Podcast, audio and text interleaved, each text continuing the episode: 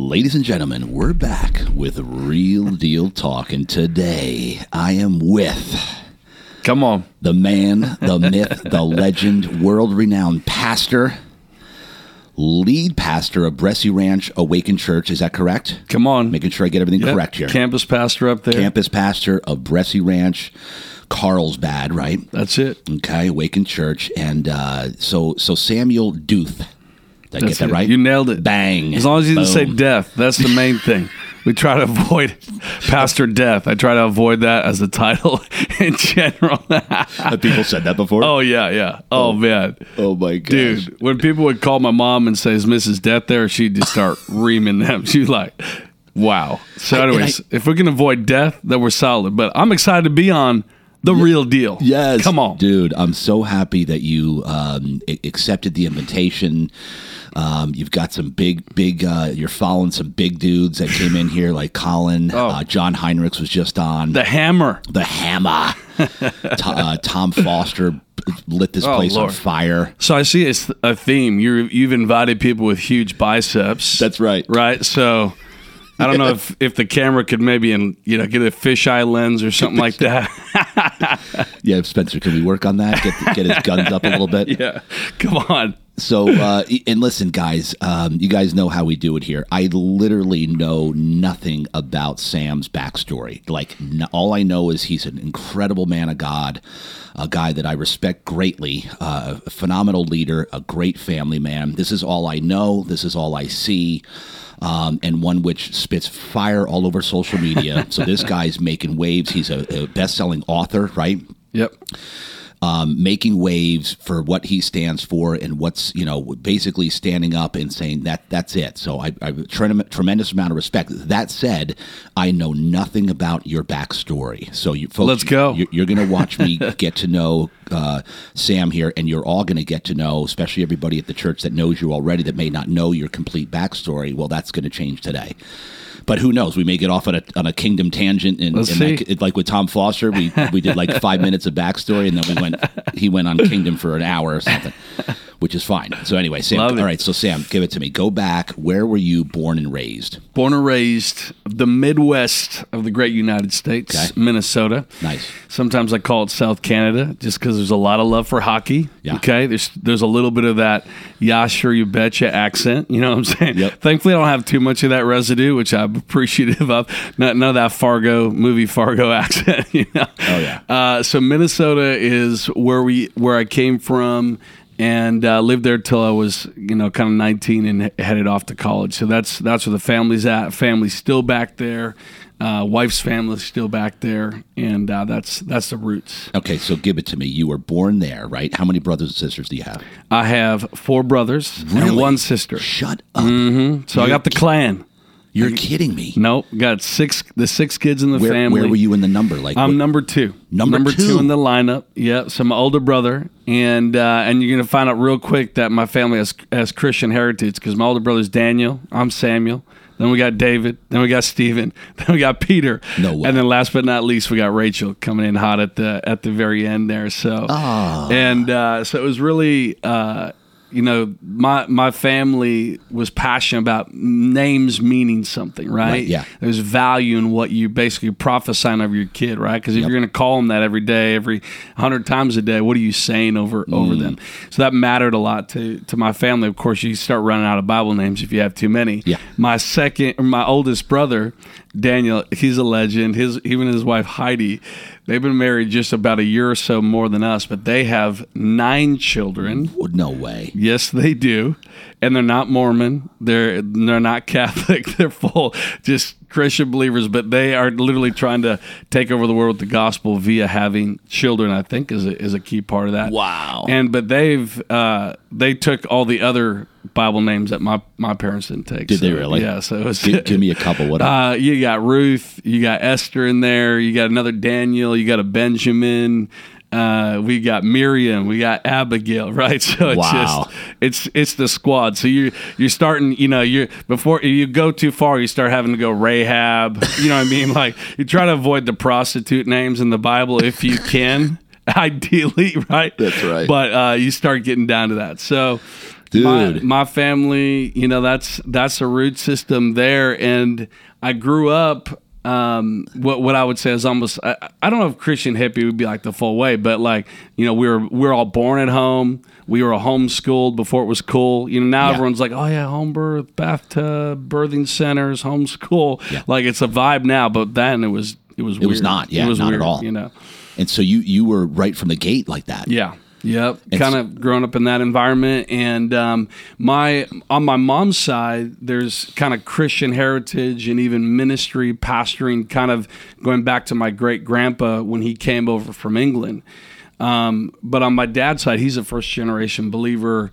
Comes from dysfunctional dad, dad that ran around on mom, dad that was an alcoholic. Um, you know, my dad would grow up where you know the local police department call call the house. Hey, George, come pick up your dad. This was Yeah, his dad. That was this Your was his grandpa. dad, my grandpa.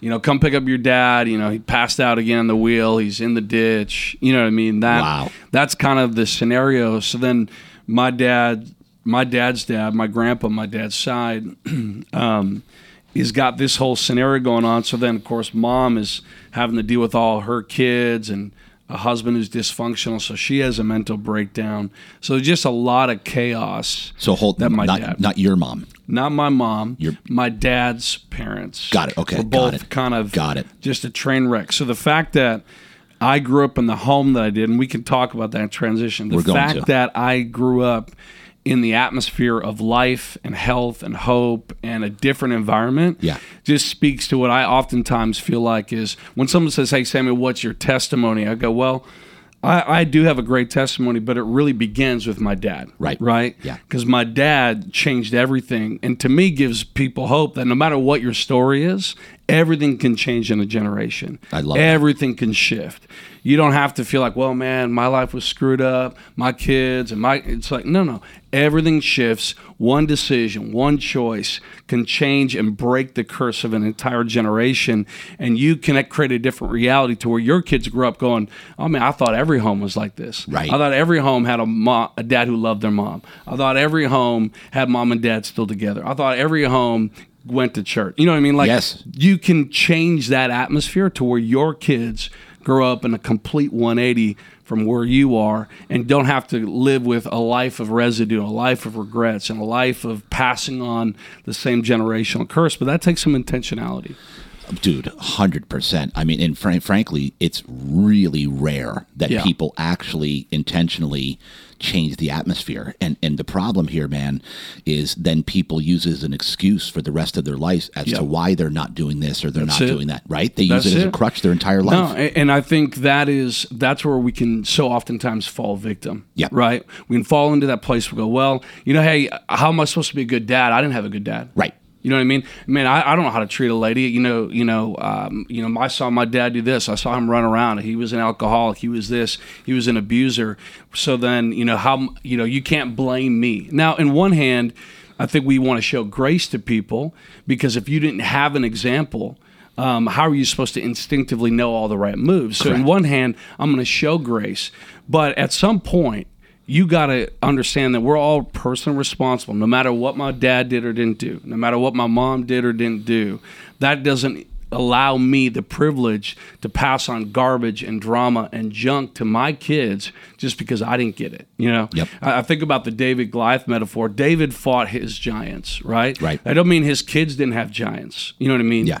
Um, but I think a lot of times what happens is if we as an adult don't face our giants, then we end up passing on not only do our kids have to face their giants, they got to fight my giants. Right. So my goal, as best as I possibly can, is to make sure that I don't leave any giants that I was supposed to take down for my kids to have to take down. Right. I love I'm going to take my giants out. I'm going to face them. I'm going to own them. And you know what? My kids are going to have their own challenges. They're going to have their own journey. They're going to have their own adventures. They're going to have their own battles.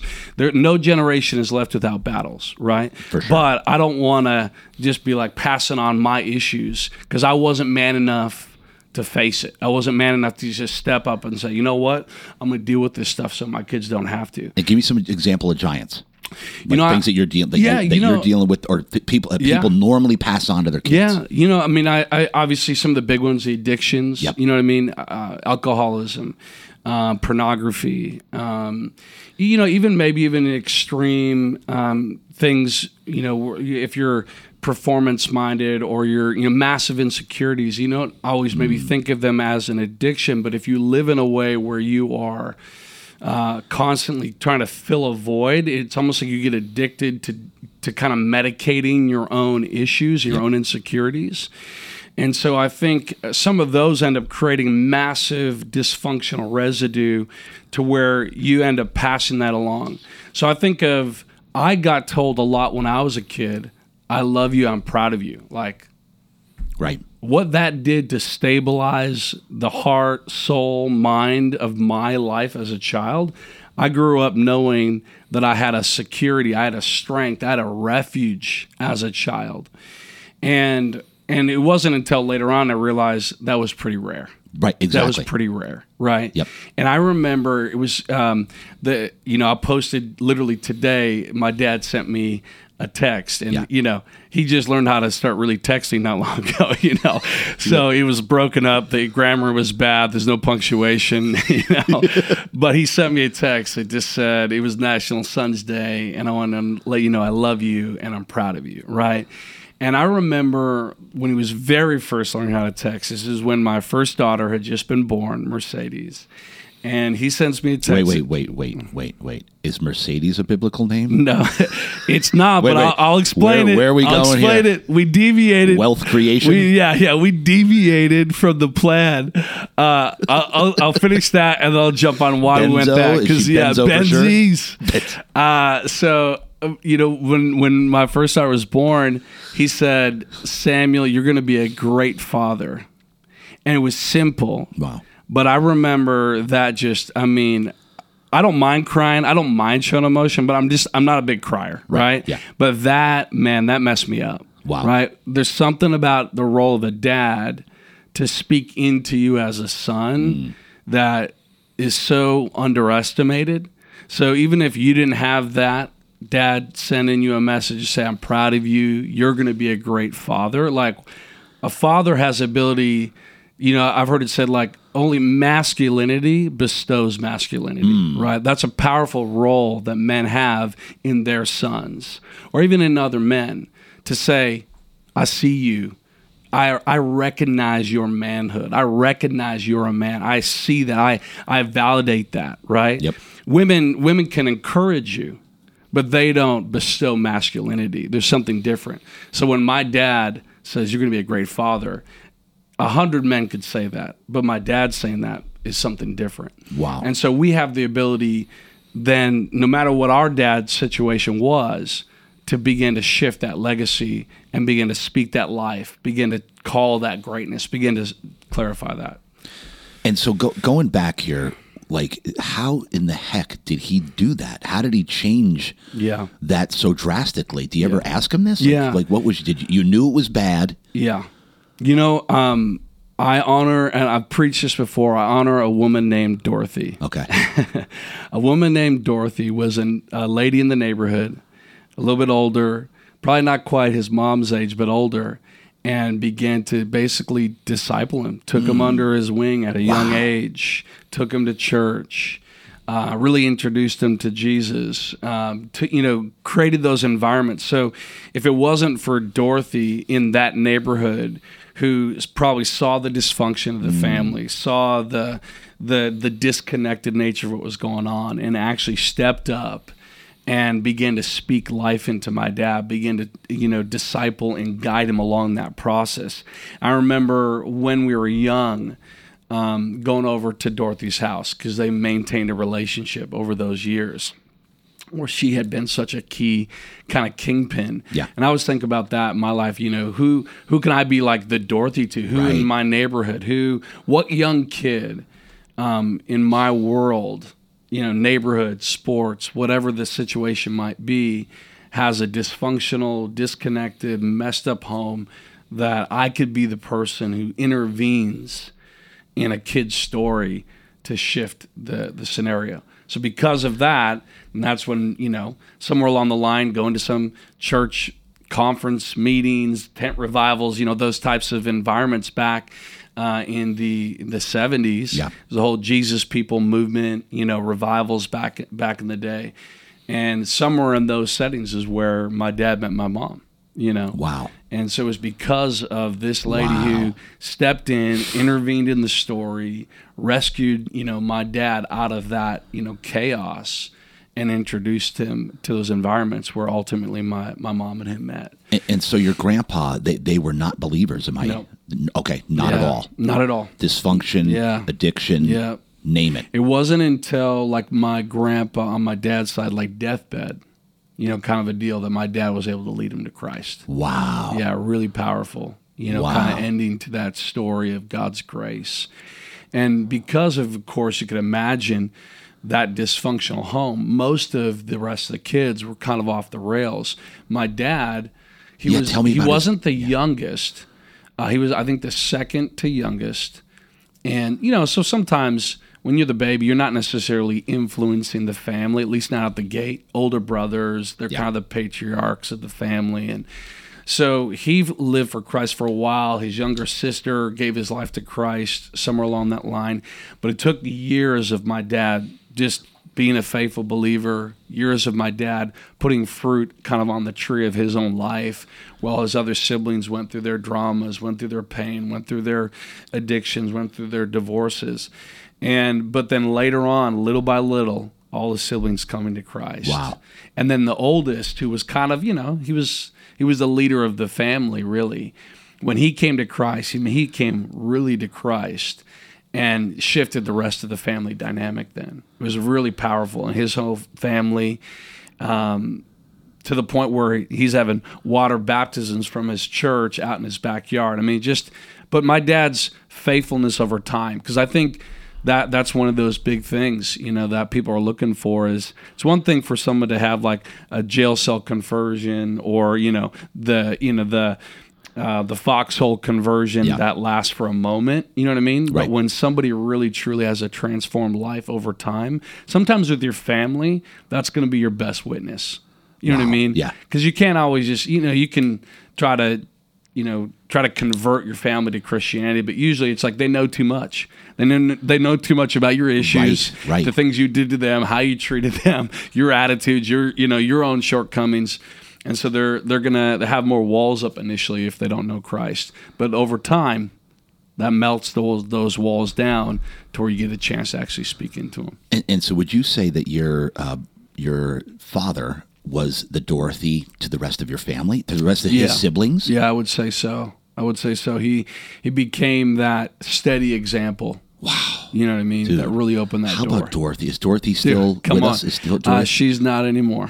she's with Jesus now. I- Otherwise, we get her on this podcast. I hope she's watching and listening because Yeah. she deserves. yeah, Look at I mean look- the fruit of the of- domino of- effect of fruit here. Yeah, yeah, it's I- I- unbelievable. I, have goosebumps all over Yeah. my body. I Yeah. can't. You can't even begin to. No. Because we're going to get into what you've Yeah. done and the books you've written that are helping lives and Well, and when and you think Like, about what if Dorothy wasn't around? I- I What would happen? I know, and I remember hearing stories when I was younger about um, the the random quote unquote people in the line of how Billy Graham came to Christ. Wow. There's a bunch of little backstories of like this shoe salesman that led a guy I believe named Billy Sunday um, to the Lord, and and then it was this domino effect of these different evangelists over the years that ultimately led to Billy Graham coming to Christ. And you just think about that person who maybe go, well, I'm not a preacher, I'm not the guy on the platform, I don't have some big influence, but every single one of us, you never know who whose life you're transforming. Yes, you know? And even if it's just one life that's, Just one. that's enough. But you never know the doorway. You know what i mean? That you could end up being to transforming a city a nation. You know what i mean? Yeah. That it just it's just like it's mind boggling to even really think about it. yeah. Yeah. And i actually think that's one of the most incredible testimonies of the goodness of god and almost like a validator that listen we're not there's there, there's no way that life is just all randomly happening Right. you know what i mean because there's too many coincidences of the right person that had to be at the right place to connect with the exact person at the exact time. You know what I mean? Yeah. Like, and for everyone, all the right, you know, players to be in place to then all of a sudden um, be introduced to to Jesus, to be introduced to someone that gets you set free from addiction, that someone that helps you break out of some cycle. God is in the business of positioning the right people, and I just always think, um, am I going to be obedient to to step up to to speak up and to be the Dorothy, to be the life that I need to be when it's my moment, right? Um, mm. Because you think about the story of Esther. I love the story of Esther. Um, she's kind of by chance positioned in this very influential place and doesn't realize why. But God has sent her in advance to be right where she needs to be to save the people of Israel from extinction. And but in the moment, she's nervous. Naturally, yeah. she's like, "Wow, you know the laws of the land. I can't just walk into the king's court there could be execution if I just barge in and I'm not invited. And so she initially goes, ah, I don't know, to Mordecai, her cousin. And, and Mordecai comes back straight up. Hey, if you remain silent at this time, he says to her, deliverance for the Jews will arise from another place. As in, God's still going to work his plan. He goes, but you and your family will perish. There's always collateral damage right. to our silence. God will still work a plan, but the people that God positioned us to reach may not have got the message to them. And then she goes, okay. And then, of course, he says the iconic, you were positioned for such a time as this, right? Yeah. And then she goes, okay, I'm going to go. And if I perish, I perish, right? She, she levels up, goes hardcore, steps yeah. up to the moment, saves the nation. But I love that, that challenge to go, you know, in the political climate, in the cultural climate, in the the, the areas of life that I feel like God has positioned me for, um, what would it? Why would I, at this moment, shy away from the the difficult things, the tough things, the battles, the hot button topics that nobody's supposed to talk about? And I, if I did that, I'd be I'd be Esther going. Ah, right. I know I'm positioned to make a difference but I'm nervous to. I'm afraid mm. to. And man, you know, to use like a like an old school biblical word, word woe unto me. you yeah. know what I mean? Like yeah. if I am at the moment of opportunity and I shy away from it. And Okay, hold on. I'm gonna I'm gonna dig into that, but I want to dig into something. Let me yep. let me let me ask one question here. Yep. How do you know? Like, how do you know? Like, I, I'm at the point, 51 years old. Like now, I know. Now I know. Yep. I'm here. I've been put here at this exact moment to make a difference. Okay, but how do people know? Yeah. Like, because a lot of people that are they're so caught up in this life that we're now have that just got to go here, got to do this, got to do this, got to, got to, got to, got to, got to, and they're just going the mundane, yeah, grinding and they just don't even know what's going on. They're not even aware. Yeah. Like, how do you know totally. when you've been put here? Yeah. How does a, a, a, normal person that hasn't been enlightened? Sure. How do you know? Yeah. Well, I mean, I think in a real general but honest sense, every single one of us, I believe, have been intentionally assigned to this hour.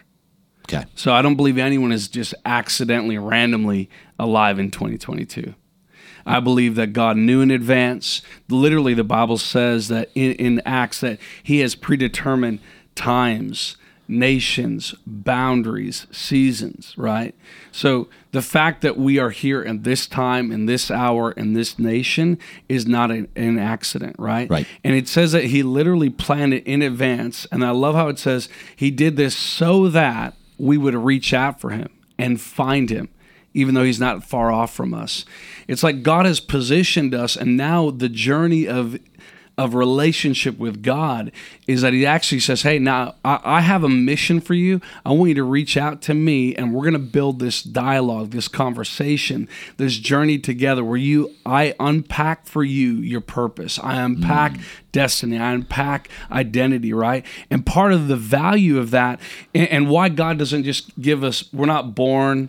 And we come out with a manual of the next hundred years of our life and yeah. here's the playbook. Because then we would have a tendency to go okay i've got that. I don't need i don't need to talk to god. Right. But god doesn't want to engage with us. He's a heavenly father. He's a father that has a plan and a purpose but he says hey come to me. Let's have a conversation. I'm going to unfold to you why i put you here at this time. I actually I actually find that you know I, I might say this about preachers that I feel like they're a response of heaven to a cry of a generation. But I feel like in many ways, every person is actually like that. God has you an assignment. He sent you to your city. He sent you to your family. He sent you to that friend group. Some of you may not ever have a podcast. Some of you may not ever have some big stage or platform or a huge social media following, but you have a family, you've got a city, you've got a, a club you're on, or your kids' you know sports team that they're on. Every single one of us have a place that God has specifically positioned you for. And you might be the one to have that one conversation that helps a friend not commit suicide. You might be the, the person positioned exactly, excuse me, to have that conversation that helps a marriage stay together. You know what I mean? Yeah. That helps a kid get through anxiety, that helps a business thrive. You know what I mean? That helps somebody break through in their in the world.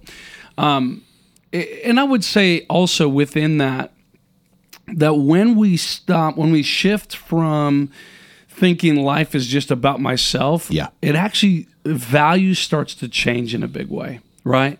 I I remember years back when I was maybe a, a young teenager, there was some men's event, and the person speaking was a guy named Bob Buford, and he, I think he was a you know uh, old school winning like football coach, maybe in the NFL, and he wrote a book called Halftime, and the book was kind of like you know the metaphor of the halftime in a football game. You retool, you adjust, you refocus, you come out with a you know an updated, fresh game plan for the second half. And he was talking about how a lot of times as men we can get to that kind of halfway point, you know, that midpoint of life. Sometimes you could call it a midlife crisis, but it's a, a midway point. If you kind of, it's like you you realize, you know what, I did a lot of chasing, I did a lot of striving, I did a lot of burning myself out, spinning my wheels, trying to. Maybe it's been about me, and now all of a sudden I shift in those 40, 50 year old age. I go, you know what, maybe life is less just about me and more about how I can help people, serve people, add value to people.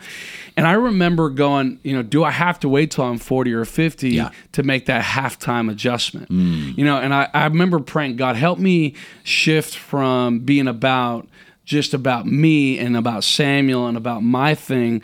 How soon could I shift into making this about other people? And I think when I make that shift to going, how can I serve people? Man, value begins to rise in me. Purpose begins to rise in me. Because I'm not just waking up every day going, how do I make more money? How do I get the bigger house, better car, better whatever, bigger, you know, notoriety, bigger popularity and instead it goes okay how do i make a bigger difference? How do i change the world? So for me from a young age i would say i want to change the world. Not just i want to do something good with my life. Yeah. like i literally and literally when i was young i would go i want the history books to have to record that samuel Deuth was alive. Like that is what i started thinking as a young kid. I want to change the world. What what age do you start thinking that? Well, probably before I I had the right to, you know, probably 12, 13. you know what I mean? I was like literally when I first felt called to to ministry it was literally in kind of that 11, 12 You're years old. me. Yep. And I felt I began to feel God kind of calling out to me Wow.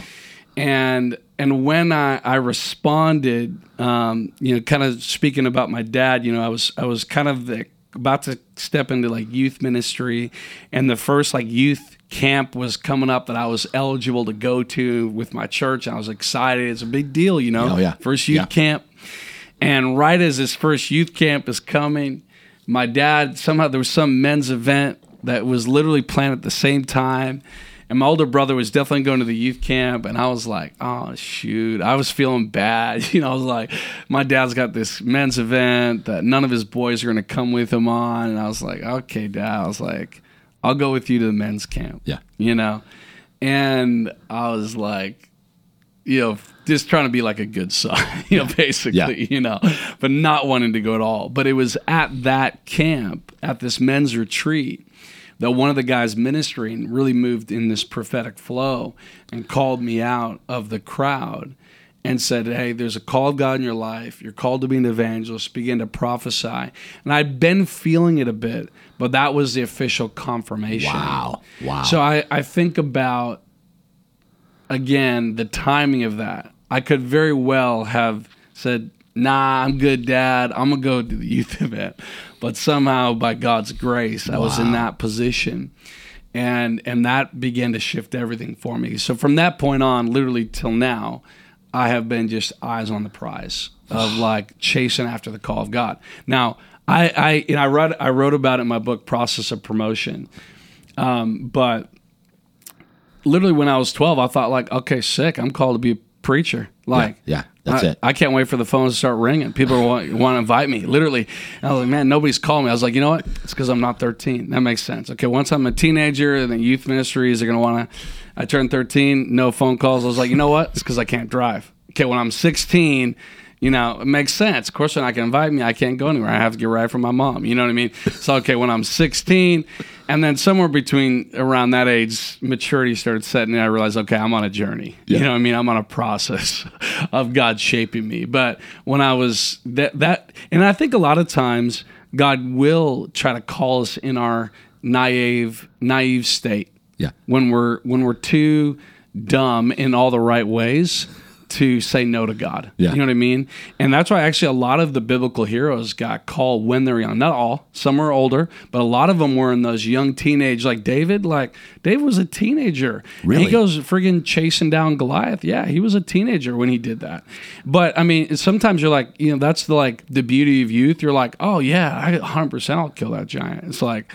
Like what the? Yeah, you know, yeah. like what are you thinking, David? Like you have no skill. You, I mean, you have you have skill because you've been practicing, but you're not a trained fighter. You're not a warrior. But he just had that like he knew God was with him, and enough stupidity to not realize how dumb of an idea that was. You know what I mean? Yeah. And so I think sometimes there's a part. I always want to keep a little bit. I hope I always keep that edge where uh, I don't overthink everything so much that when for the next 10 20 30 50 years of my life i pray i have enough of that like if god says i'm just say yes and just start charging at the giant even if i shouldn't even Right. if Yeah. i'm not really qualified in all the you know if they're running the stats um, me versus the giant if I I don't want to look at too much of the stats. I just want to say yes to God, yes to what He has for me, and just charge the hill. You know, And then, and so, so the, listen, the the believers and the Christians, they understand a lot of stuff you're saying, but for the, for the for the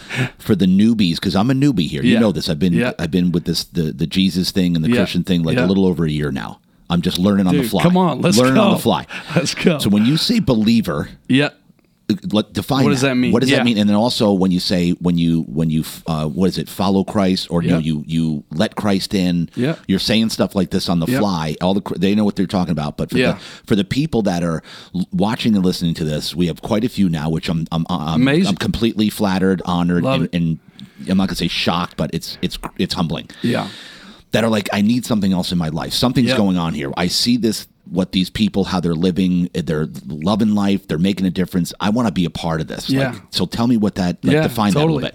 Yeah, believer. Um, you, it's it's actually pretty simple. It's just when when I call myself a believer or I call somebody a believer, that means they believe that Jesus Christ died on the cross, rose from the dead, and is literally my Lord and Savior. Like He is, He has forgiven my sins. He has paid the price for that. He has brought me back in relationship with my heavenly Father. So when I'm a believer, that means that I put my faith in Jesus. So I'm not just a believer in good thoughts and good vibes and that the universe is this all, you know, kind of this collective big aura out there of happiness or goodness or nirvana. No, no, that there was a creator, God, Yep. who started all this. And actually, it's amazing. The more, you, as a believer, when I was young, I, I thought I had to be nervous about like science and archaeology and the study of all that because I thought, well, if you dig too far into science, it's probably going to disprove God, and I'll just kind of keep a blind eye. But it's the ex- absolute opposite. The more you actually dig into science, history, archaeology, all that kind of stuff. Um, it literally keeps validating the Bible over and over again. And here's a, here's a wild thing: there's no archaeological dig ever that has ever invalidated any claim that the Bible has made about geography, location, nations, people groups. It's unbelievable. Um, there's no book that has been more validated historically than the Bible. Um, And there, there's so, anyways, it's Yeah, just yeah. it's powerful. There's a God. There's a Creator. He loved us. He created this earth intentionally with us in mind. Literally, the entire solar system is exactly perfectly laid out. You know, all the gravitational pulls and all the dynamics that go into creating life. If anything was slightly different in our solar system, in our galaxy, life on Earth could not exist. Correct. It has been so specifically designed. There had to have been a creator. There had to have been a designer. Now, initially, you can acknowledge that without maybe going, okay, well, I believe that's the God of the Bible was the creator, but there's no way now to look at the world that we live in and not go, somebody started this. Somebody put this in motion. Somebody created this perfection that we live in. Um, but then throughout human history, we just see proof of God unfolding, God creating, and ultimately sending his son Jesus because sin happened right in the middle of perfection in the garden. We disobeyed God, sin entered, evil entered. That's why all the chaos and the evil and the pain and the disease and the dysfunction is in planet Earth. God didn't start it that way, but sin entered. We allowed that into the earth through sin. But God was gracious enough. He didn't he didn't leave us on our own. He knew we would do that. He knew the end from the beginning. So he already had a plan set in motion from before the beginning of the earth to send Jesus to the earth. He died on the cross, which paid the debt of our sin, right? Yep. That none of us could pay on ourselves. And so now, because of that, I am a believer in Jesus. I put my faith in Him. My sin is forgiven, right? The sin that I owed, He took the debt for. He covered the tab that I had rung up that I had no ability to cover. And only Jesus is able to do that. And when you walk that journey out, if, if you're listening to this right now and you're like, I don't know, and but I feel I feel something. I feel some stir. I feel some longing in me that there's got to be more. There's got to be something beyond just myself. Well, I'll encourage you. There is. Yep. And as you go on this tr- truth journey, I, I never get nervous about people asking questions, seeking truth, Right. Going on those journeys because ultimately Jesus is truth the the word of God is truth, and if you will chase down truth, you will find Jesus. You will find what you're looking for, what your heart desires, and when you connect with God, when you open up to Him, literally everything begins to change and things begin to make sense. You know, at church, uh, one of the interns that works with me, his name's Joven. He's just been saved for about a year. He was a hardcore atheist, like God hater not just like agnostic or uninterested, but like against God. Yeah. Proving against him. And he was just going through some dark times, some painful seasons, some depression moments. And I think he stumbled on watching some episode of The Chosen, hmm. you know, which depicts the story of Jesus, really unique and powerful and very personal, so you can grab onto it. And after that, he had this God supernatural kind of God encounter moment where it was like he felt like a almost like a cloud entered his room, and he was like compelled to fall to his knees. It was like in this vision, it was like he saw the feet of Jesus, and he goes, "I knew I had to make a decision whether or not Jesus, I was going to believe in Jesus or not, whether he was going to be Lord or not." And he goes. I made that decision to say, Jesus, okay, I believe in you. I'm going to trust you. You're the Lord of my life. And it was like, it was like blinders came off his eyes. It was like he went from feeling like he had no clue about purpose and value and the meaning of life to all of a sudden it was like things began to make sense again. Uh, because lit- literally, so much of the confusion and pain in our world right now is because we've been told since we're young that you have no value, design, intentionality, you have no creator. It's a little bit like when a child grows up not knowing his dad.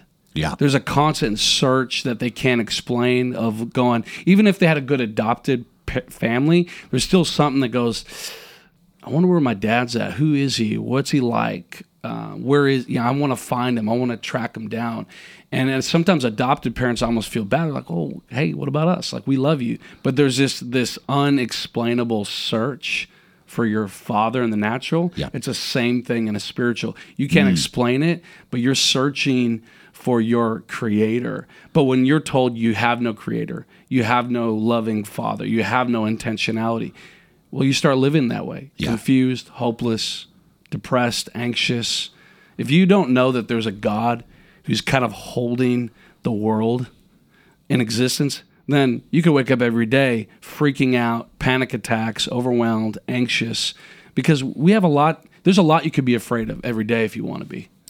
And on that note, right there, what I'm realizing, and because every night I read a little devotional to my daughter, and because I'm still, Yeah. again, Love it. like, And I have friends of mine that they're like, okay, I there's I can't argue with something's going here that's very positive. There's a lot of we, they don't call it fruit, but it's fruit. yeah. I want to be a part of this, but the Jesus thing, I just can't wrap my mind around it. So what I'm realizing here, Samuel, is that it's it's the Bible. It's like a guide. It's a guide of the way to properly not that what properly live. Yeah, as totally a great is. human being. Yep. That makes a difference. Than that was put here for a reason, and it's literally a guide on Yeah. how to live a fruitful, fulfilled, Yeah. beautiful, amazing, loving life of purpose. Yep. That's it. It, it absolutely That's what I'm coming to, ter- and I'm like, this makes is. sense. Yeah, you know, it's it's like creating, you know, um, you know, obviously all the the the mattresses, the beds that you sell. I mean, there's there's going to be how-to manuals. There's going to be instructions. A manufacturer of a vehicle. There's going to be how to run this vehicle well, how to take care of it, how to fix it. Right. Every creator creates a manual for best operation Yes. right?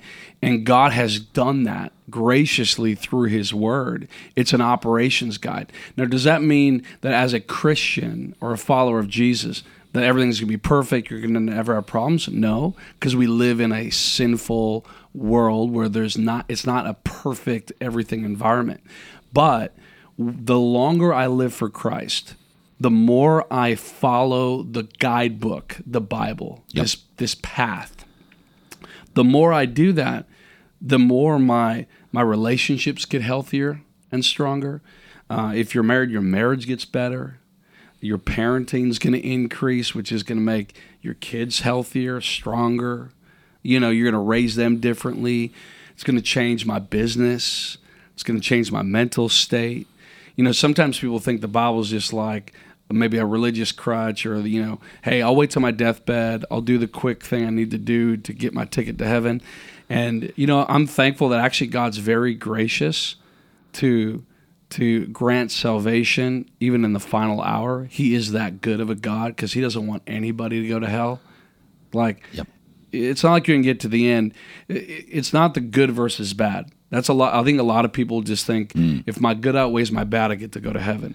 I'm actually thankful that's not how life is set up. Because there'll be a lot of people who are not going to make it Right.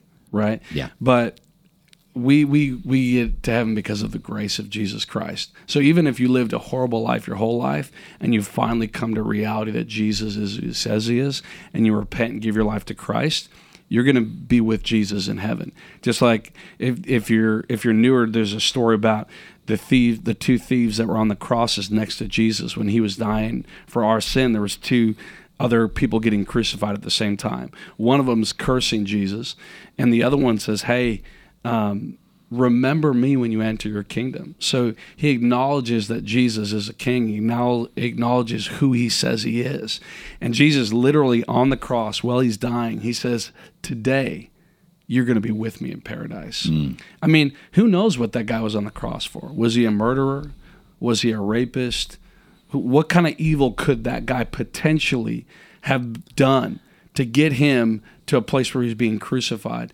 Yet, in the final moments, even of the worst of us, he reaches out to Jesus, and Jesus saves him and redeems him and brings him close. And and I'm so thankful for that kind of a God. But you know what? You don't have to live like hell Yeah. on earth. Right. You can actually bring heaven to earth. Mm. And the way you do that, the Bible talks about being transformed by the renewing of our mind. Of course, we hear a lot about those types of things about changing your mind, your confessions, you know, thoughts, thinking, um, all of that. We hear that a lot in a lot of self help or a lot of transformational type of thinking, coaching. Well, all that's biblical. That's a, those are basic biblical principles that I learned ha- that I can change my life by changing how I think. Now, the question is, what am I changing it to think like? Am I going to think like my buddy who's just as dysfunctional as me? And am I going to think like that, that that coach that maybe is a boss in one area, but his his personal life is dysfunctional? What am I going to change my thinking? What am I going to align it to? and am I going to align it to something that is is thriving and healthy or something dysfunctional? So if I align my life to God's word, which is true, perfect, pure, right? Then all of a sudden, uh, little by little, my life is going to be something drastically different. That's why it's always I, I had the privilege of growing up in that church environment. But I know a lot of friends who had very jacked up past come to Christ. And I've been in scenarios where I've been in like in a church setting where somebody who's fresh, maybe not even a Christian yet, and their life is a hot mess. And I know that my friend had a similar background, but now he doesn't look like that. He looks kind of put together. It looks yeah. like his life's happy. It looks like he's healthy. He looks like he never had a care in the world. And that guy going, You don't know what my life is like. You don't understand my story. And, and almost like laughing to go, Man, you just don't know. You just don't know. The, the truth is, this guy had the same story, but he gave his life to Christ. He began to apply the Bible to his life. And now, a year later, five years later, 10 years later, he has a, uh, a completely different story. And no matter what, anyone listening to this, no matter what your life is like, your mental state is like, your relationships are like, your kids are like, your marriage is like, no matter where it's at right now in this moment, if you will begin to apply the Bible to your life, if you'll begin to live as best you can with God's help, with the Holy Spirit's help, and with good believers around you, begin to actually practice the Bible in your life, you, I guarantee it, your life will begin to shift. It will transform.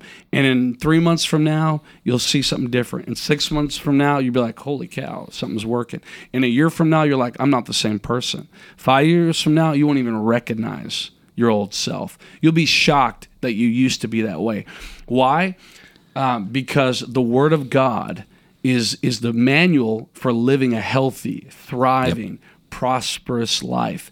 Every area of your life is going to thrive when you apply the Bible to it. Every single area. Every single area. Yep. And what I'm realizing here, Samuel, and, and I'm I'm loving this, dude. I'm loving it because it just breaks it down. Because you got people listening to this that just they know that there's something more. They know that their life has got more. They they know that they're meant for more and and we all bec- we become who we hang around. That's it. The number one thing in life. That's so it. if you want to change your circumstances, like Samuel just said, it doesn't matter where you are right now. It doesn't matter. Yep. You can change that. That's it. But you got to change your environment. You got to change your surroundings, and and it's right here. It's here for everybody. That's it. You yeah. can go by Nobody's this guidebook. Yeah, yep. this guidebook that has been written. What I'm realizing because I read a million uh, self help, um, success principles, personal development books. I read them all. Think yep. and Grow Rich. Go down the list, and they're phenomenal. Yep. But I realized where they all came from.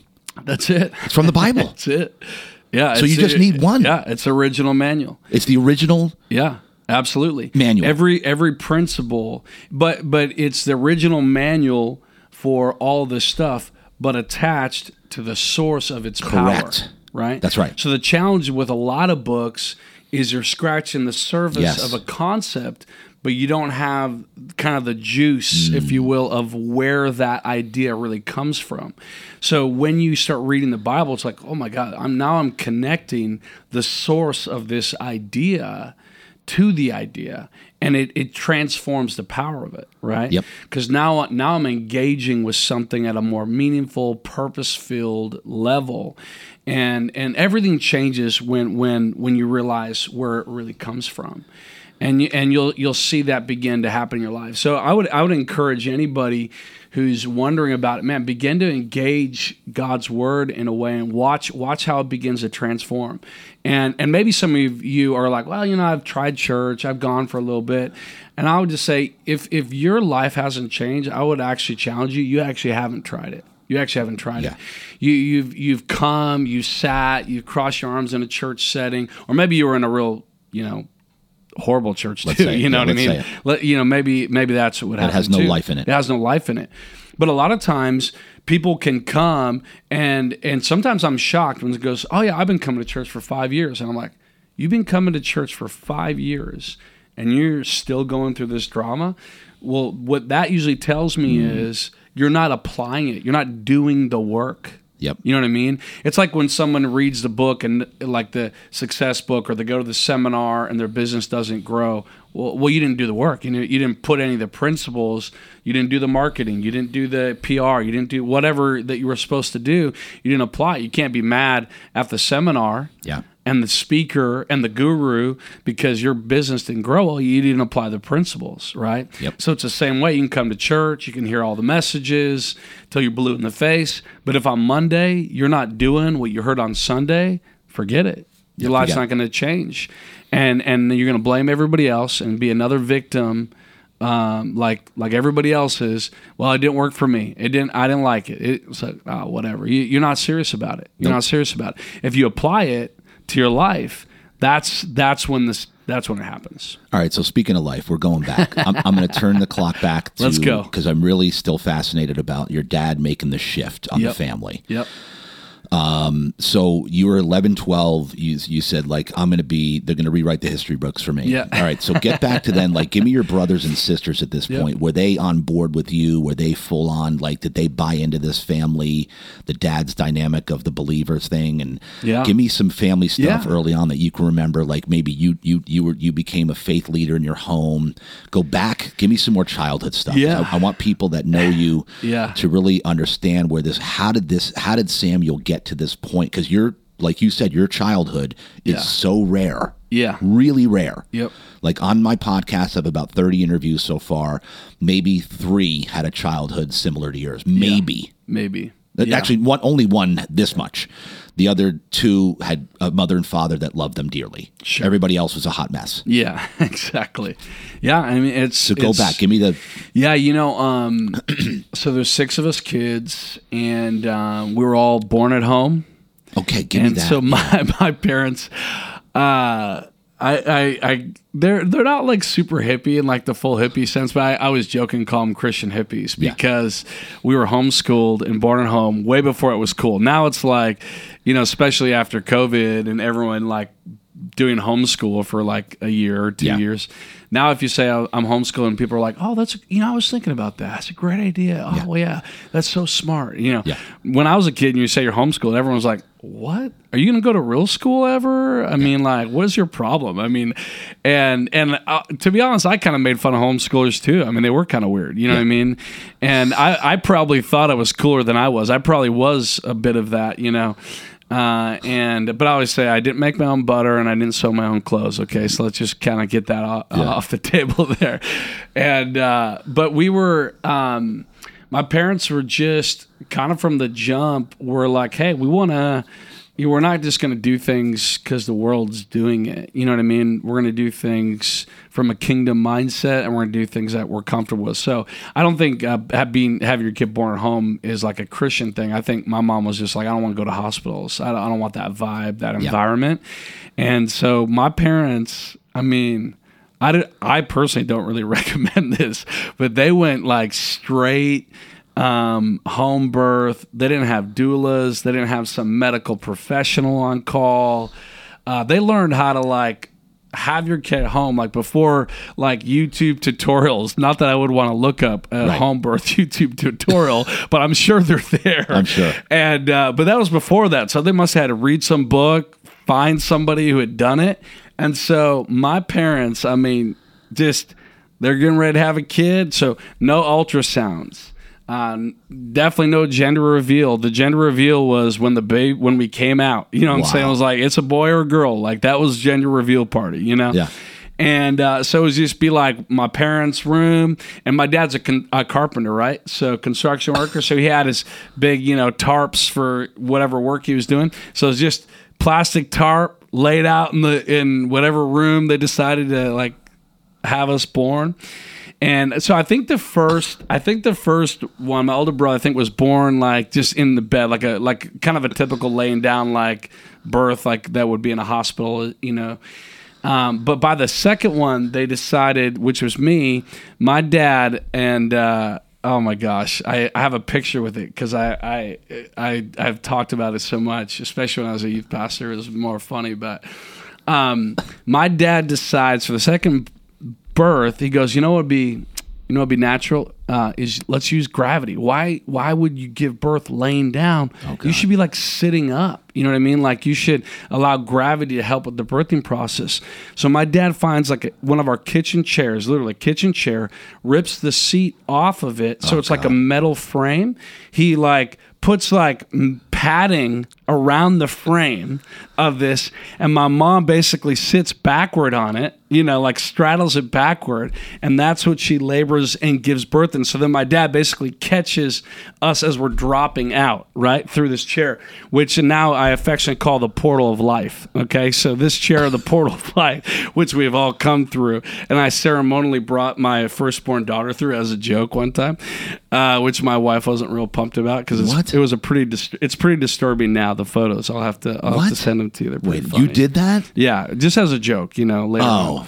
uh, but my uh, but th- this this was the scene. So then my dad it's like tarps on the floor chairs in the middle.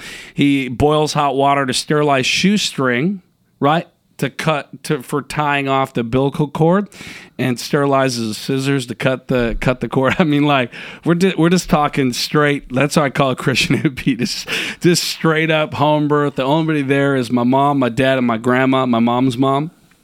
And uh, so, And- and so thankfully, just- all worked well. All six of us, like, no complications. Thank God for that. But like, so, but here's- unreal. Yeah, it's very unreal. And again, don't really recommend it. Big fan of you know, if at minimum birthing centers or, or something like that. Um, although my my older brother had they had all their kids at home too. Very similar. did? Yeah, and. Did one of my other brother did, but now he's he's actually like a doctor, so like it's a little more legit. But my other brother did that. Um, we were like the first ones of like our family would be like, "Yay!" Uh, I feel like there's a reason why hospitals were made, so we're gonna go ahead and like use one of those. yeah, so we were like had like our kids born in a hospital and stuff. You guys did? Yeah, we did. We totally did that. I was just like, yeah. And here's probably why. Here's probably first of all, my wife wasn't about that life. Um, uh, having having uh, having doing the home birth thing. She, was, giving she birth wasn't through a feeling chair? it. Yeah, yeah, through a chair. She wasn't feeling that.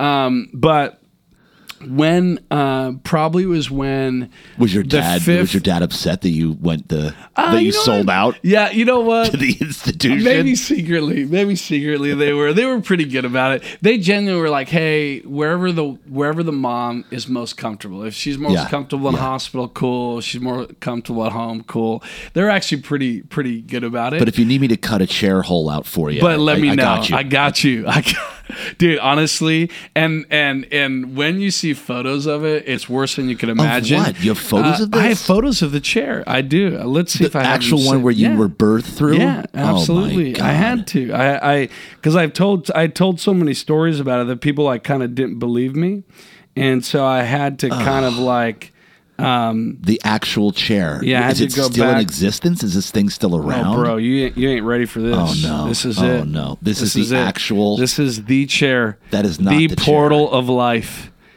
And That's if the you, actual If you chair. scan next, you'll see what I used to look like. I have a couple. Yeah, get that in there.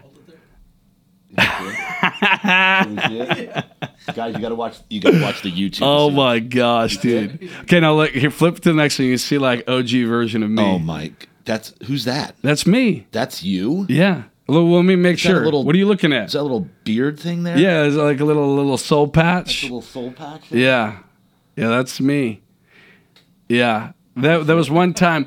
I had as a youth pastor. You, of course, you usually Oh my tell random stories. So I was like, all right, I got to tell. What's with a the story. soul? Oh, and you had long. You had Oh long, yeah, long uh, hair. chops. Yeah. just big chops, dude. My chops have been trying to take over my face since I was a kid. Like you know what I mean? Like before I could grow any facial hair. Oh, portal Now, now it's a beast. I have to tame. Look at tame that the beard. chair. Yeah, Oh it's that. God. So you can see it's like exposed foam. It's just it's Exposed. it's it's a bad thing. Like who knows? Who knows what? Oh my Fluids, god, bro! You know what I'm saying? Like we don't need to go any further. In So- that. so this hold is, on. This isn't a this isn't a, a birthing podcast. You yeah, know but I mean? so, but hold on.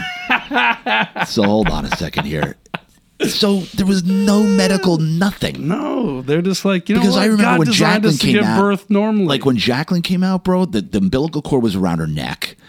She wasn't breathing when she came out. She was blue. yeah, We'd have been done. yeah, yeah. Uh, She wouldn't have lived. I I think a few of us may have come out. They unwrapped and and uh, I just spanked us, and you know, I see when I was when I was when our two girls came out, especially our first one, I was not prepared for how blue a kid looks Yes, when they come out. dude, I okay? freaked out. I'm like, are you I was kidding like, me? that doesn't look normal. Yeah, I'm like, this is isn't- wrong, and nobody else seemed to be freaking out. So I No. was like, uh, are they like, yeah, supposed we- to be purple? It's just like a Smurf thing. Like, what's going on? Yeah. especially when your kid's like baby but white, like ours is. I mean, it was just like I was like, she is not the right tone. I, I'm not a scientist, but that doesn't seem right. Yeah, dude. And no one else was, you know, so it was all good. Yeah, they were like, Um, yeah, we just need to get her a yeah. jump start. Yeah, That's what they told me. I'm like, a jump start? like, what do you mean? What is this? You know, yeah. So it was. Three hours of pushing and I get a blue baby? Uh, Yeah, That's- yeah. This is, what are you, nuts? I, fr- I was like, Dude, are you honestly- kidding me? Honestly, it's it's real. Uh, yeah. So they they well, thank God we were all we're all healthy and strong. I can't believe and this. no- Like, and, I literally can't and it's believe not like we weren't like small babies. I think one, How one of us were like, like- eleven pounds. I mean, like But They- like, did she know cooking. that when she went into labor, was she just like making dinner and saying, "Okay, I- I'm probably going to give birth the next couple days"? Because you know you got usually you go to a hospital, they monitor the Yeah. the contractions, yeah, no, I think dilation. Yeah, my mom's a, an avid researcher, so I'm sure Your mom's she a had. beast is what she Yeah, is. I'm sure she had researched the heck out of exactly all of it and got enough help. So, but I think it's like any mom. The first time you usually think you're gonna have a kid, like way before you're gonna have a kid. Yeah. You know, I was getting a kick out of it. Like now with social media, when when a couple is like on the way to the hospital and they're taking a selfie, going like on the way to hospital in labor, baby's coming soon. I'm like, no, the kid ain't coming soon. Yeah. If you're able to have that much calmness Yeah. to take a selfie, she ain't in that much labor. That Yeah. baby's coming in like four days. You know what yeah. I'm saying? You got a few it's days like, ahead of you. You know, it's you know, good luck, but that's that you ain't in labor yet. You know, you're thinking about labor, but you're not in labor yet. Yeah. Um, so that was that. Uh, so my family, man, it was just, it was wild. So okay, so so here's this is crazy. This is crazy. All right. because my mom is like she's a teacher. Uh, she's you know research she's into life she's like like you know we're believers so big advocate for life and birth and it's just beautiful in god's creation so one time my mom probably with the fifth of the six so my my youngest brother is she's pregnant with him his name is peter and and he uh Oh, Peter. Peter. I just finally did the yeah the What? math. yeah That was Peter. Wasn't Peter? He he was an emerge, right? Yeah, yeah. Oh, yeah. Peter. He was on oh, my no, team. No, Peter. Peter nephew. Peter is my oldest brother's Oh. uh, oldest son. Got it, because he was on my team. Yeah, yeah, yeah, yeah, yeah. Oh, yeah. That's right. yeah. So gosh. Peter, my nephew, you got to double up. Yeah, if you're going Bible up. names, You gotta double gotta up. double up. You know. So my brother Peter is being born, and uh, and my mom says, and she's gonna love this if she listens to this part. She goes, uh, she goes, birth is beautiful. You should watch. And I was like, okay, I'm a kid. I don't know. Okay, cool. How right? old were you at this point? I mean, I think I was like six to eight Lord. range, right? Oh, so just very impressionable season of my life, and uh, this is probably why I had my kids in a hospital. uh, so at that age, I my uh, Wait, wait. Was So- the chair involved still? oh a chair is involved. Oh, my God. Yeah, it's happening. it's happening. chair oh, every yeah, time? Hundred percent. Some of my cousins have used the chair. I mean, it's Shut a up, family the thing. same chair. Yeah, I actually wanted to find it, and Who I think cleans somebody it? like threw it away. Somebody probably who cared about sanitation decided enough's enough. We got to get rid of this thing. But I tried Yeah, to how like do you find it. that? I, I don't think you can, and that's the problem. You know what I mean? That's the problem.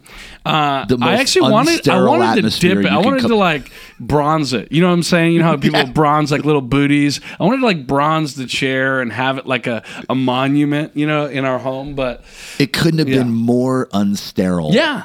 Yeah, whenever I describe Like, it, people's stuff growing on there. imagination of what it is is never as bad as when you actually see the photo. You're like, that's not real. Yeah, that's That not is right. real. That's a real chair. That really happened. Um, Oh my god. so I'm, you know, six, Oh, seven, or whatever. My mom's like, birth is beautiful. It's gonna be great. So my Oh, yeah. aunt is over. Well, things are heating up, and so it's kind of getting near birth time. So it's sort of like, okay, my aunt's gonna be like, hey, let's bring Samuel in. He can kind of experience this. So my mom, you know, the chair, dad, mom, whole thing, grandma's there. Then there's my parents' bed. And so it's getting a little intense. So I'm probably like, I'm going to kind of hide behind the bed here a little bit, peering out, seeing what's going on. And uh, I mean, labor's heating up. Baby's starting to come. Things are going down. Oh, Is she And- yelling? and Does mom yell? uh, yeah, a bit. And when I say mom is like screaming, my mom's like, I do not yell during labor. I was like, okay, mom, whatever. I was six. I was traumatized. Okay. So mom is, you know, screaming in labor. But here's a different thing. And this was hilarious for the Christians. My mom's mom, so my mom's side of the family, strong believers, Holy Spirit, Pentecostal, speaking in tongues, the whole thing. So my mom's mom is there. My mom is screaming because she's giving birth. My grandma is screaming in tongues, praying in tongues, loud, out loud, while my mom is giving birth. So this is the most Oh traumatic possible experience for me. There's just a lot of yelling, and all of a sudden, I think I see my brother's like head start coming out. I'm like, I'm out of here, right? So I leave the room. I'm like, I don't know what's happening. Nothing about this is positive. Nothing about this is beautiful. I'm out of here. So, uh, needless to say, I was like, you know what sounds great? Having our kids in a hospital. So, I don't know what's happening. And now I feel like after having a kid, when you have like medical professionals and a doula like we had in the in the setting, I feel like a man is sort of like a really unnecessary Right. part of that birthing process. I sort of am like, I don't know where along the lines we're like, you know what, we need to be in touch, we need to be more emotional, more present with our wives. Husbands should be in the room when they're giving birth. I think there's a reason why for like centuries, men were nowhere in the picture. They're out in the waiting room smoking a cigar, waiting for the announcement of the birth of their kid. That's that's where I think a man is most ideal because I feel like when your wife is really getting in labor and really heating up, and you try to help her, she really doesn't want that. She's like, ah.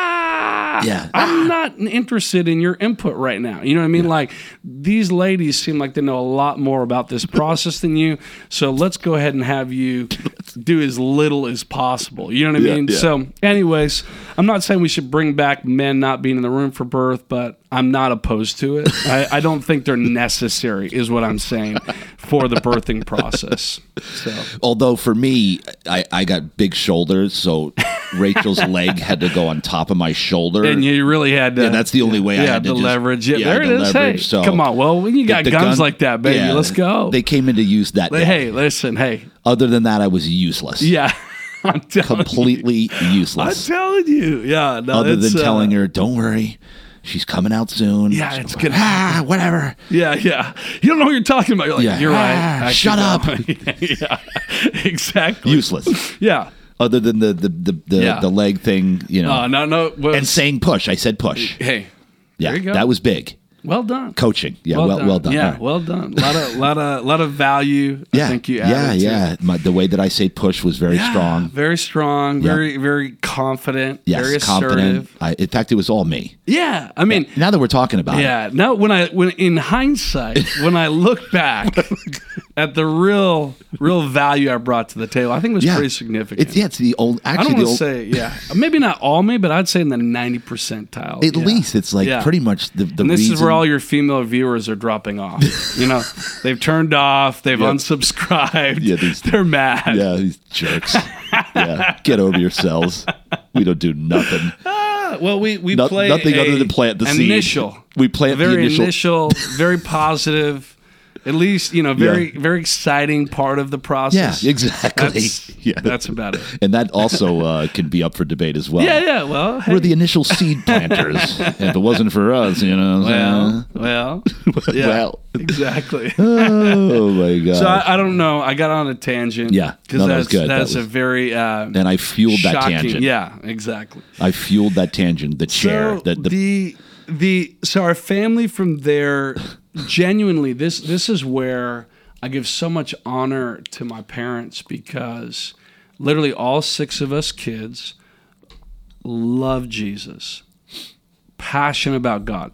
Not just like you know bench warmer, pew warmer like Christians yeah. like all of us love God, have a personal relationship with God, have married incredible spouses who also love God, raising kids that all like are in the same vein, right? So that to me is also very unique because it's not like we're all cookie cutter. They're not all me Right. right? Very different personalities, right?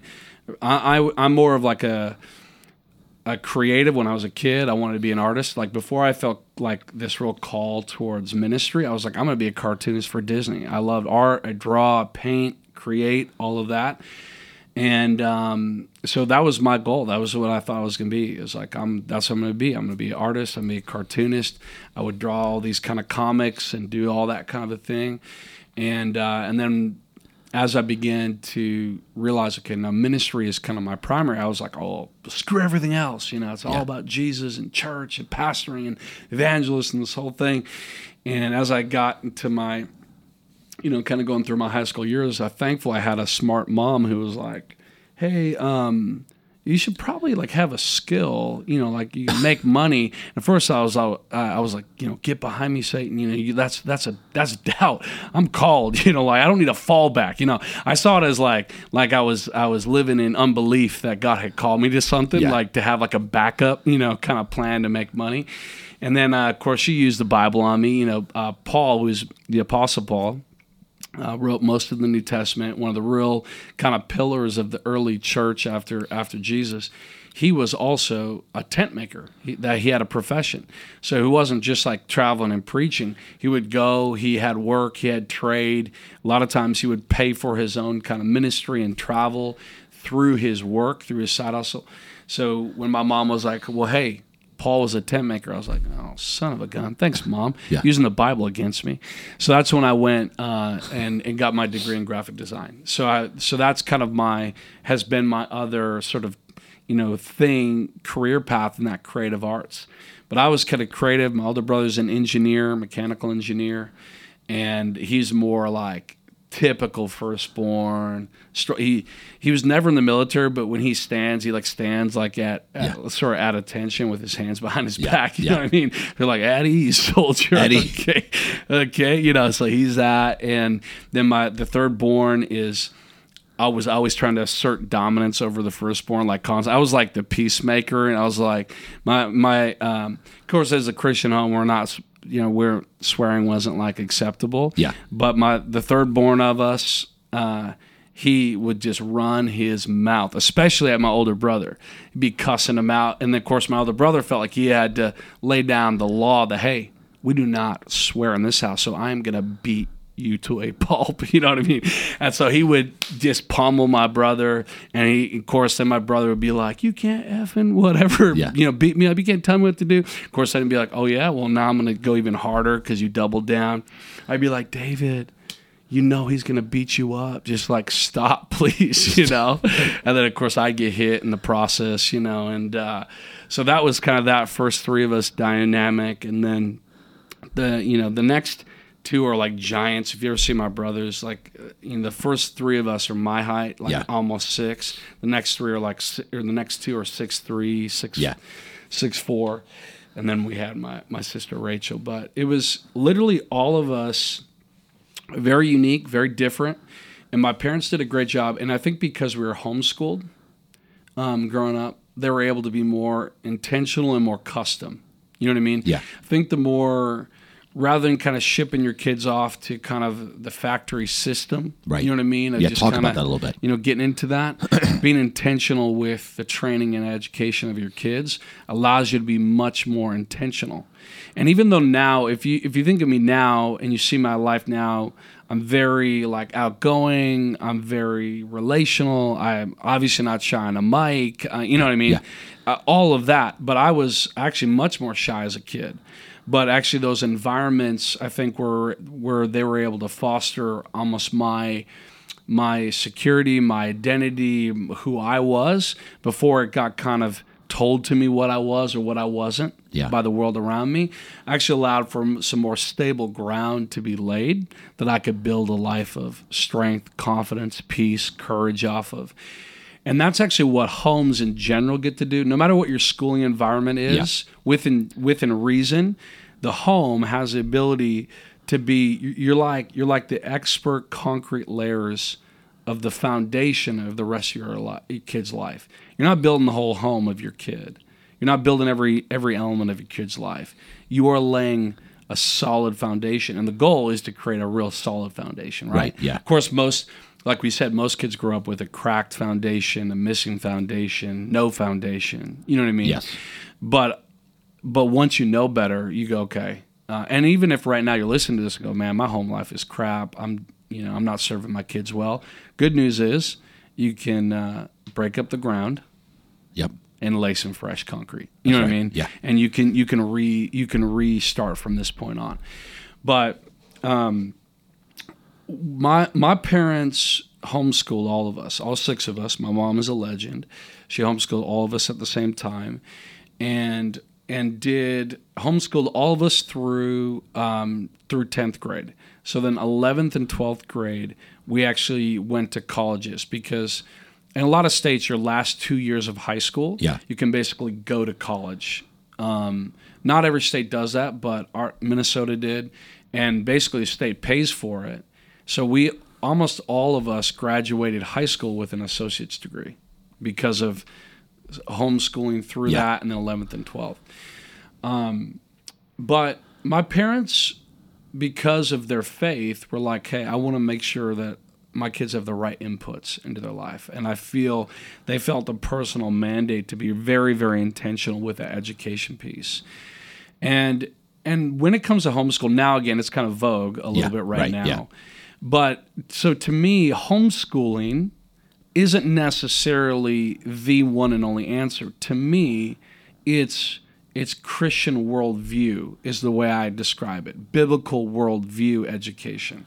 So I because every every school environment is going to train your kid to see the world a certain way. There's going to be an hmm. overall lens, you know, a set of glasses. You every time you send your kid to a school environment, uh, whether it's a public school, a private school, a charter school, whatever school environment, homeschool, you are essentially putting a set of glasses on your kids' eyes that they are learning to see the world through. And you might be like, no, no, they're just going to learn math. They're just going to learn, um, you know, penmanship. Just, no, no, no, because teachers don't just teach from a textbook; they give their life Yeah. right that's why actually it's a bit of a flawed idea right now like even though i i'm all about challenging a lot of the really extreme um, you know public school teachers right now that are shoving trans agendas and shoving you know all kinds Critical of race. narratives on kids Yeah. you know a lot of times they're like come on just you should just be teaching the curriculum not bringing your life into it i actually think that that is n- even though I don't want them shoving their agenda on kids, having said that, I actually think it's a flawed ideology because the truth is they are. Yeah. There's no way around a teacher not transferring who they are into your kid's life. Correct. That's how teaching works.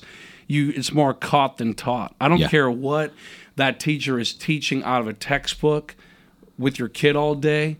They're learning Mm-hmm. more about watching, experiencing that teacher Yep. as much as they are learning an exact math formula, you know, grammar, education. Yeah, they're learning that, but they're actually getting a, a download, an impartation. We would call it more like in a Christian kind of mindset, but they're getting a transfer from your teacher more of the heart of who they are. That's why, to me, um, godly biblical teachers is so critical.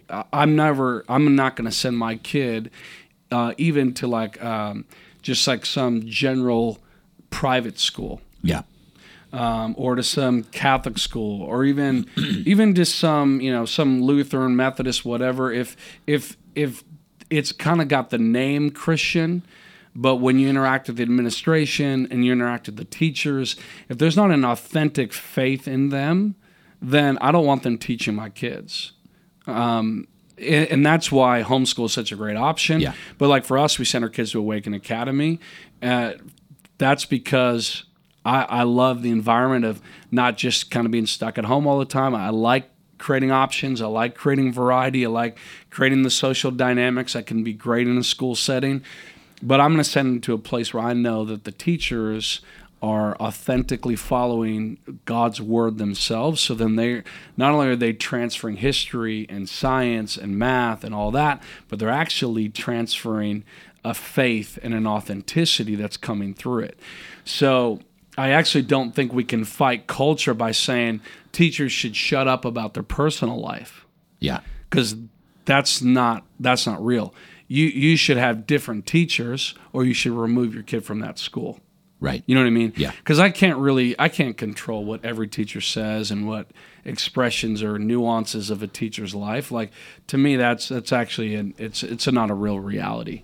You know and what I mean? And you know, Samuel, I, I've actually never heard this c- t- point of view, and it, it's actually really um, profound because, like you said, and, and I'm gonna, and i as you were talking, I was thinking about my role as a, fl- my flag football. I'm a flag football coach. Yeah, yeah, And like yesterday when we finished practice, I was instilling life principles with them. Like, and I'm Yeah. taking it from Colin and Awaken is, uh, yeah, I'm starting to give them little quotes. I said, listen, uh, your, you know, your, your best is enough, but your best is required. yeah. That's it. Right. Yeah. So, and I'm thinking as you were talking, like here I am giving these kids the way that I live Yeah, that had nothing to do with actual running a play in football. Like here's how you do defense. Here's how you run a, a Yeah. end around. Here's you take Exactly. a handoff.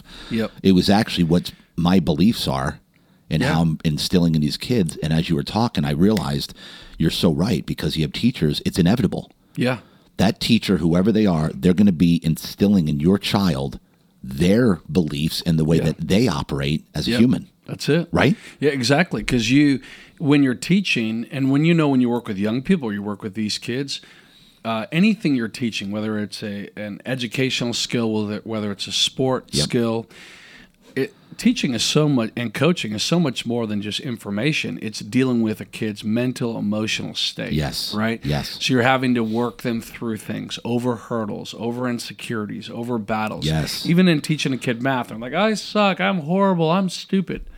Well, okay, now we're we're not just dealing with a educational issue. Now we're we're coaching a kid through their their process of growing and maturing as a human. And the only way to do that, you leave the textbook and go into human to human engagement, dialogue, and go, hey, you're not stupid. Hey, let me help you through that. Hey, you know what? Why do you see yourself like that? You know, and now you're starting to coach. Teachers are coaching kids through life, maturity, issues, pain, which is why when you have a, a dysfunctional, messed up, broke, jacked up teacher, then they are going to just accelerate, feed on, nurture all the pain, dysfunction, and jacked up things in a child. Yeah. Right? Versus a healthy adult or parent is going, when a kid says that, you know, they, they bring up some issue, they're going to go, that's wrong. Let me let me teach you how to think right about yourself and about life and about this situation.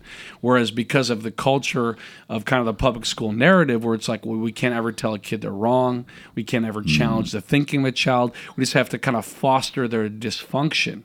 Yeah. That's that's not healthy. I, I don't want people around me that foster my dysfunction. I need people going, that's wrong. That's stupid. Stop saying that. Think different. Man up. Stop being like that. You know what I mean? Like Yes. that's what that's what really makes us better. But but that's leaving the textbook and moving into human teaching.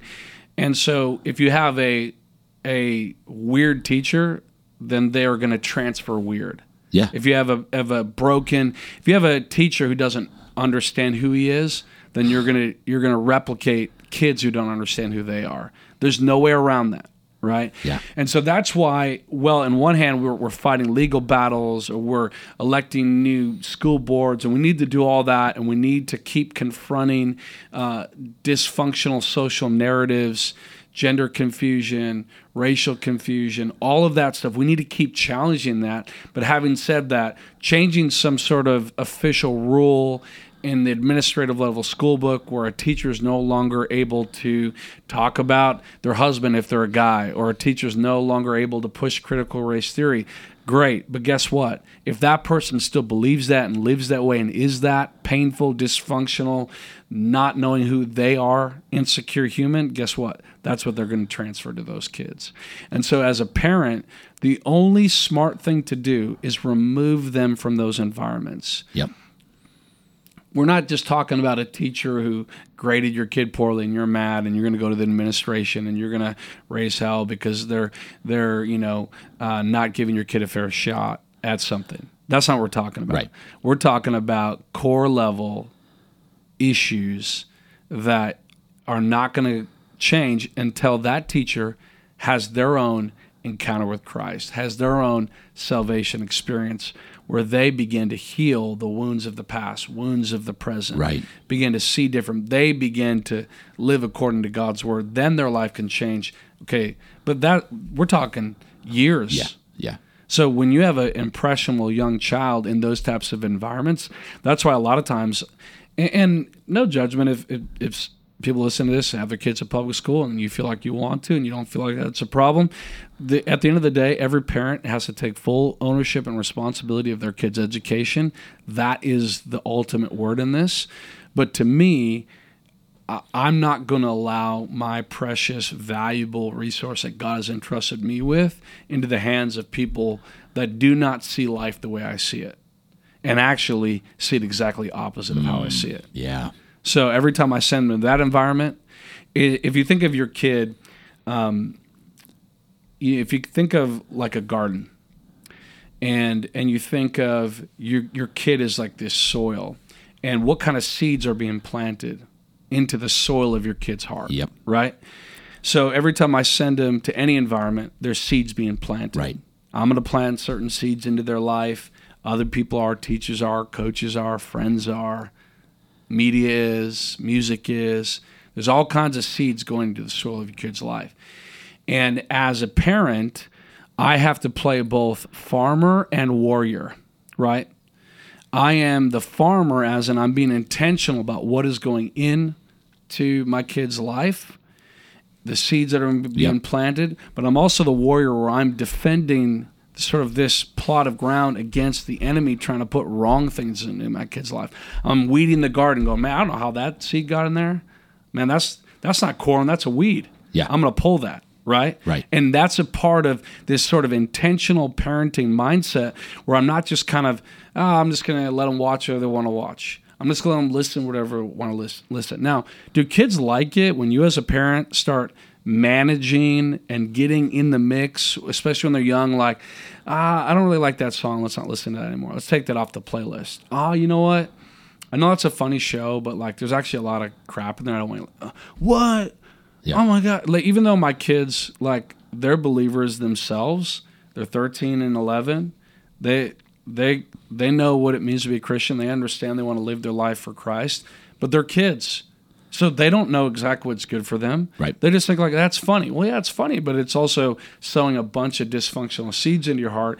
And at this stage, I don't know that you're ready to weed your own garden in that sense. Yeah. So that's my job. I'm the parent.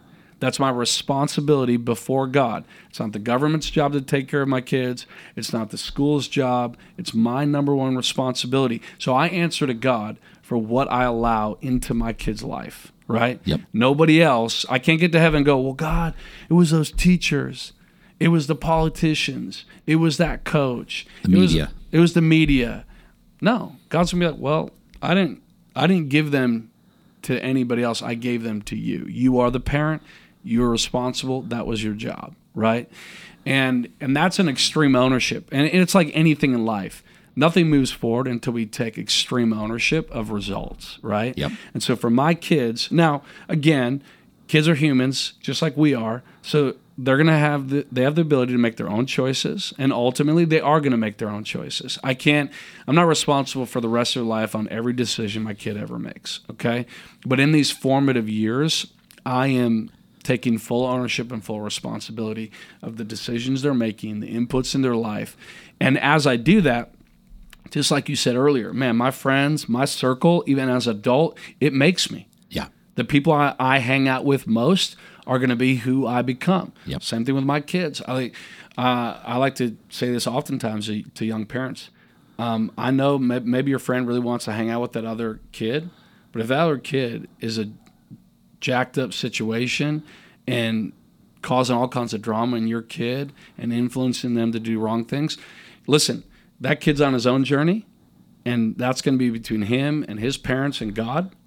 But if right now that kid is in a very unhealthy state, then it's my job to remove that kid from my kid's friend circle.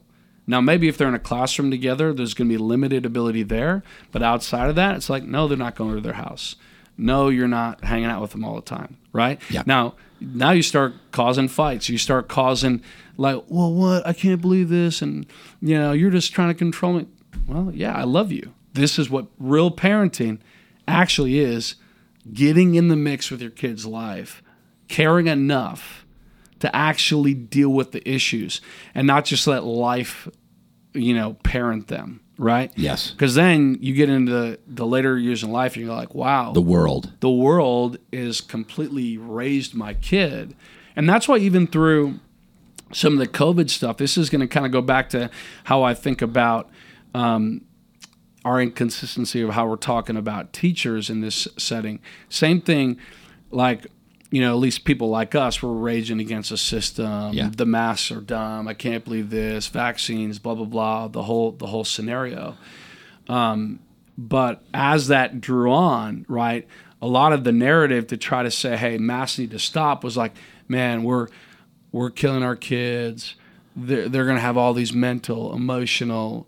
You know, traumas and abuses, and their counseling bills are going to be insane. They're never going to recover from the season. It's like, and in one hand, okay, you're bringing up maybe statistical stuff to say, hey, this is a problem. We can't keep doing this. Right. That's one thing. but when you start using, when you start trying to grab onto a victim card because you're trying to get a narrative across, it's actually a problem. Because at the end of the day, I don't care what the world around me is doing. They they they can be chaotic. They can be masking up. They can triple mask. They can boost the heck out of things.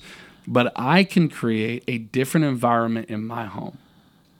Uh, so if my kid got jacked up through this season, I can't blame the teachers. I can't blame the government. Yep. I can't blame the media.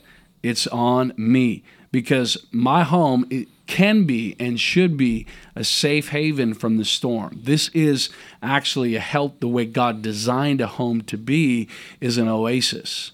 You may have chaos at work, you come home to the oasis. You may school may have been rough, you come home to the oasis.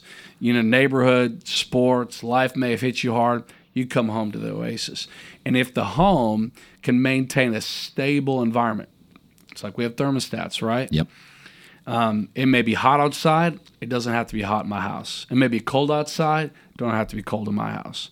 So if if you are blaming the world because your kid has got all these insecurities now because of this last two years, blah blah blah blah, I'm going to be looking at you, parent. Mm-hmm. When you're raging on social media, I can't believe this and teachers and masks and vaccines and agendas and everything. I'm like, I'm like, first of all, why are you still as a parent letting your kid be in that environment? That most of the time, that's how I see the lens now. When Yep. any parent is ranting about some cultural issue they're mad at, I'm just like, why in the H is your kid still there? Yeah. That's the thing I'm most crazed about. Not the system, not the political situation, not the teacher. To me, it's like, where is dad? Where is mom? Get your kid out of that environment. That's our responsibility. That's it.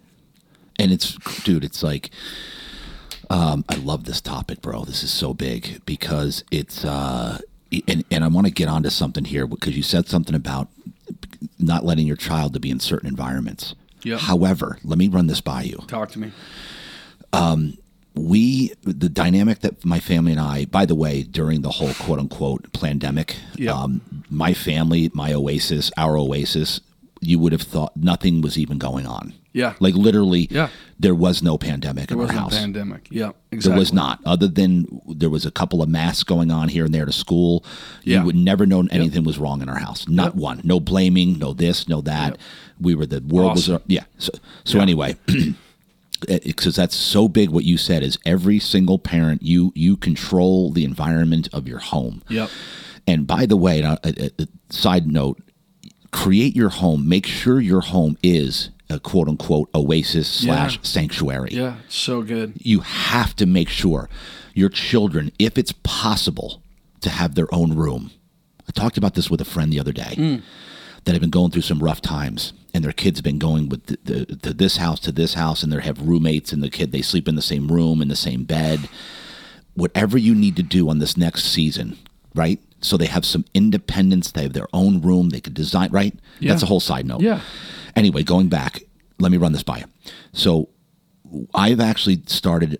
I've almost named because Johnny, our son, is the sweetest, most kind little guy, and every single boy wants Johnny as their best friend, Yeah. no matter where he goes. Preschool, first grade, second grade, football team, and there's friends that he has that don't have either a lot of friends or no other friends because Sure. you can tell that there's something going on in the dynamic or something. There's some. I'm going to leave it there Yep.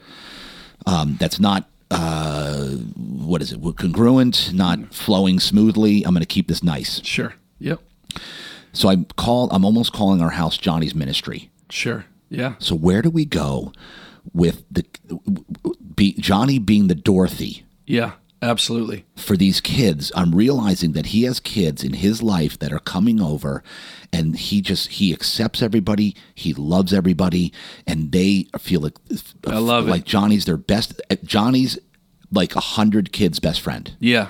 does that make sense Yeah, it's amazing. what do we do in a sense where we know the vibration is off or whatever something's Yep. off but we know the impact that johnny's making by and we always Well, I think I think it's what you're what you're just saying. Yeah. You you you create the home court advantage Yeah. in those situations. So they're coming to your house. the majority of the time yes Yeah. So you know, sometimes you got to navigate because it can get awkward if you say they can never ever go to that one person's house, and now it Yeah. starts getting weird with you and the dad or whatever. But but having said that, you you're intentional with that, and you and you go okay. Your people are coming this way, especially the ones that there's maybe some question marks on, Yeah. un, unsure. And sometimes it's less about a child in that setting, especially when they're young. They maybe have a little issues, but sometimes you're more nervous about like what what is that home actually right like? yes yes Less about that kid, yeah but more like that home environment. yes Because I don't know what dad's maybe like there. I don't know what mom's like. What are they watching? What are they doing? You know, so there could be some question marks. So keep more of the home home turf advantage there, where you're bringing people with your son this way, right, to your Yep. house. Yeah. Because then you can create the environment. And so what I will do too is. You know, over the years when we've had, you know, our daughters having, you know, their their girlfriends coming over and hanging out, it's like, hey, uh, I do like a no closed bedroom door policy yeah even even though it's just a girlfriend especially if i'm not 100% sure if i like the total input package that this person is on my daughter Yeah. i don't need you having a closed door giving you room to say more things talk about stuff get into things that um, that I'm just I'm not I'm not sure where you're going to land with it. And it's not like I'm sitting there in earshot all the time, 24 seven, trying to be super helicopter parent on it. But I'm just going to be intentional. You know what I mean? Yeah. And how I know that that friend maybe has watched that movie before, but yeah, we just we're not going to watch that. Yeah. You know, or little things like that. But I think when you bring them that way, it's really really important um, to be able to create create that space. Yep. And so I think if um, if a kid is definitely if you've kind of decided this season because of the family because of the environment, I just don't want to foster that relationship. It's different from like, hey, that kid comes over to a birthday party and you're kind of creating some of those moments versus like, you know, they're always going over that friend's house. They're always hanging out together. You, you could just have to adjust it. Sometimes you do it with them knowing it. Sometimes you just kind of do it without them knowing it. yeah We, we've had you know we've had those environments where we get an invitation to a kid's birthday party. I don't want my kid being around. Guess what? You I don't tell my kid, hey, guess what? You're not going to their party. That invitation just goes in the trash. yeah You know what I mean? Like now it's all Evites, but I'm just saying like the concept of like I don't have to always tell them if it needs to be discussed. I'm going to do it in the most gentle and honoring way that I can, so I'm not creating weird conversations where my kid goes, "Well, my dad said um, you, you're bad." I was like, "Oh, great." Yeah, you know? exactly. You know, you're trying And they to will nav- say it. Yeah, they'll say whatever the heck comes to their head. So there's definitely going to be some of those uh, some of those environments, but um, I think that I think I think it is. I, I think the the Dorothy the outreach because as a believer, my goal isn't to isolate myself from all people who are going through a difficult time. right So that's always an interesting part of this conversation. But let's say, you know, maybe your life and your circle, somebody listening to this right now, maybe you have a, a hot mess circle right now. And you're like, okay, man, I, I want to get my life straight. I, I know this whole God thing, or even just in general, I'm trying to get away from this certain circle, this crew, and I want to make some changes in my life. There may be a season where you got to do more hard stopping where because you just know like there's no way for me to go with those friends and not get into that addiction, into that behavior, get caught up in that mess. I just know it's going to happen if I hang with them.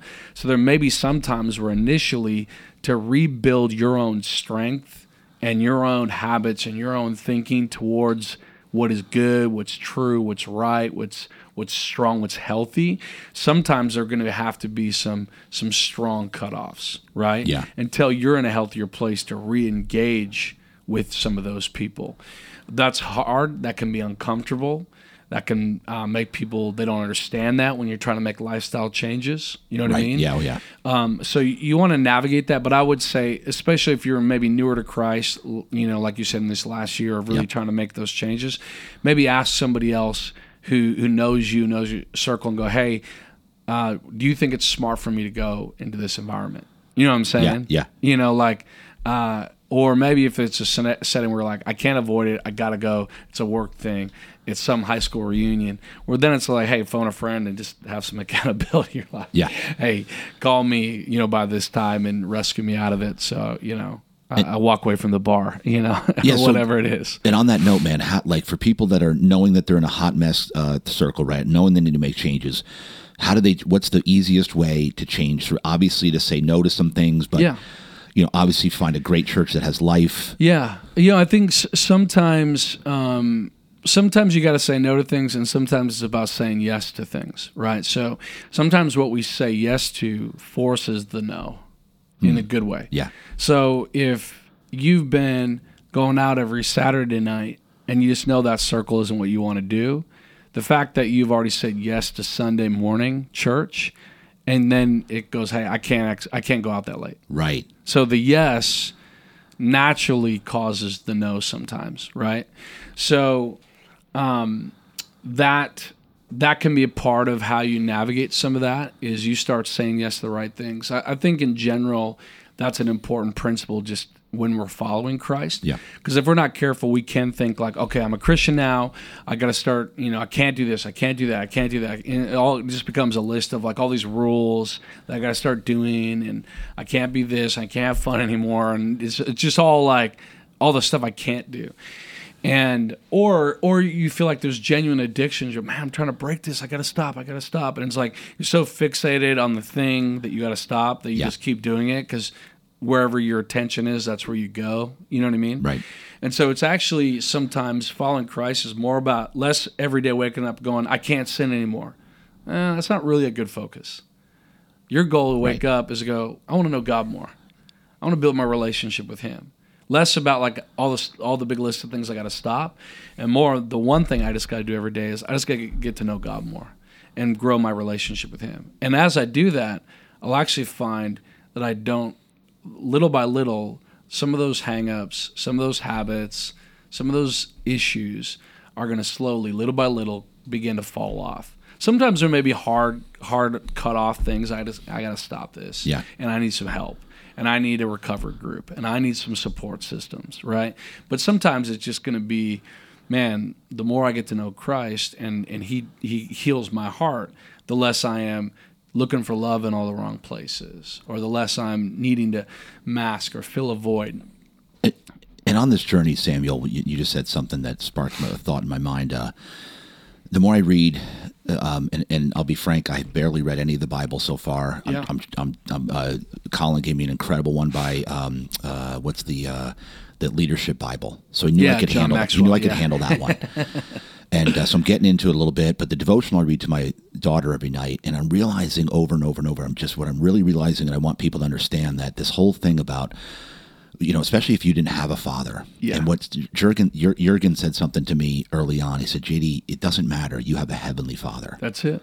We all have a heavenly father. absolutely. And when you realize that he loves you no matter what Yep. and accepts you for who you are, Yeah. and is wholeheartedly so driven to make sure you live out to who he designed you to be, your calling, your purpose. Yeah. I just wanted to interject that Oh, because you said so something about good. That's so good. and I just realized it. So then everything's okay. I don't need to stress out all Yeah. the time. Yeah. He loves Well, I me mean, no you- matter what. It, absolutely, and and I think that that difference oftentimes is in a home where a dad was healthy versus a dad that either was unhealthy or, or not present. Is when dad wasn't there to say, "I love you, I appreciate you, I value you, I approve of you," then we're usually constantly chasing that, Yes. right? Right. And, and then we can translate that to God, where I think, okay, I got to make God like me. Okay, now I believe in God, and but now I've got to earn it every day, and I got to make sure that God still loves me today. Yeah. And every day I'm going to check in and, and like cower a little bit and hope that God's not mad at me for everything I did yesterday. And the, the sooner we realize exactly what you're saying, Yeah. that is not how we approach God, and that's not how He wants us to.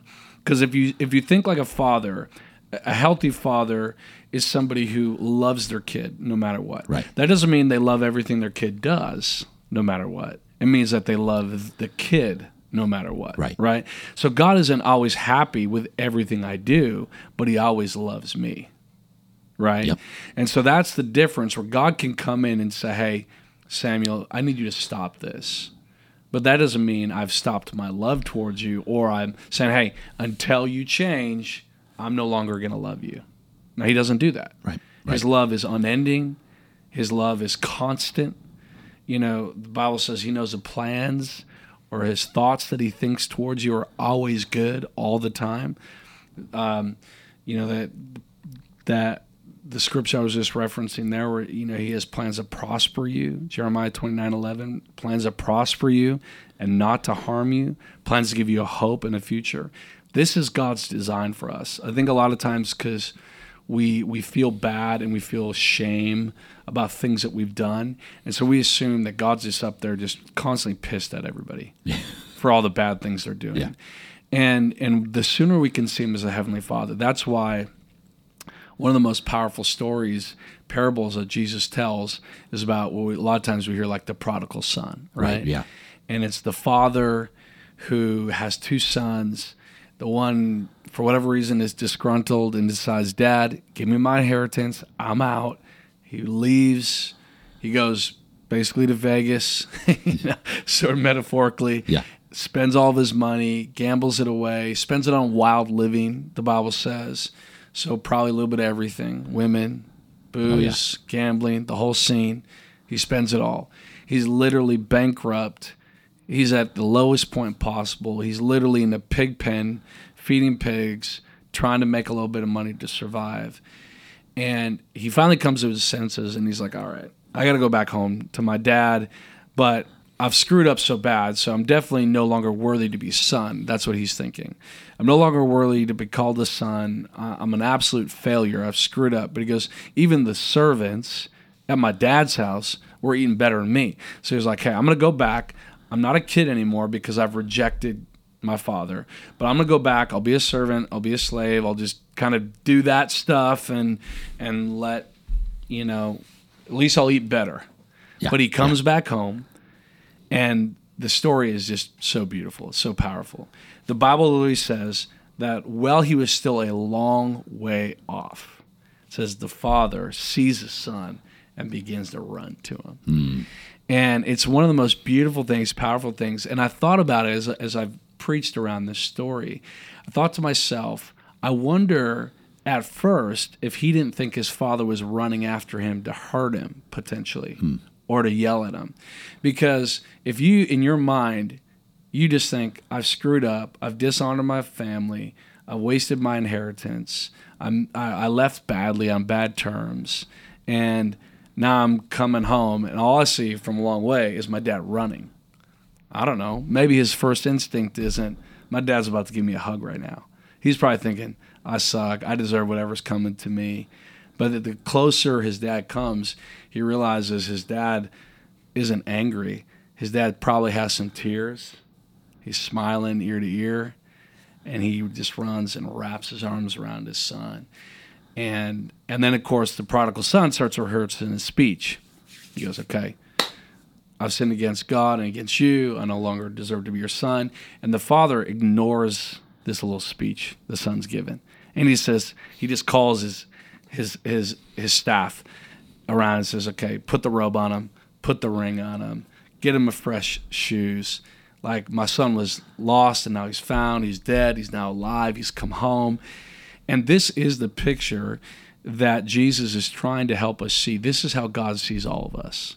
He's our heavenly Father. So no matter what your natural father was or wasn't, the way your heavenly father sees you is like this story mm. that no matter how you've wasted your life or messed up or felt like you missed it or felt like you don't deserve it or felt like you've failed or whatever the scenario is he always is ready and willing. He's not going to force you you know to come back to him. He's not going to force you to follow him. He gives us that choice, He gives us that opportunity.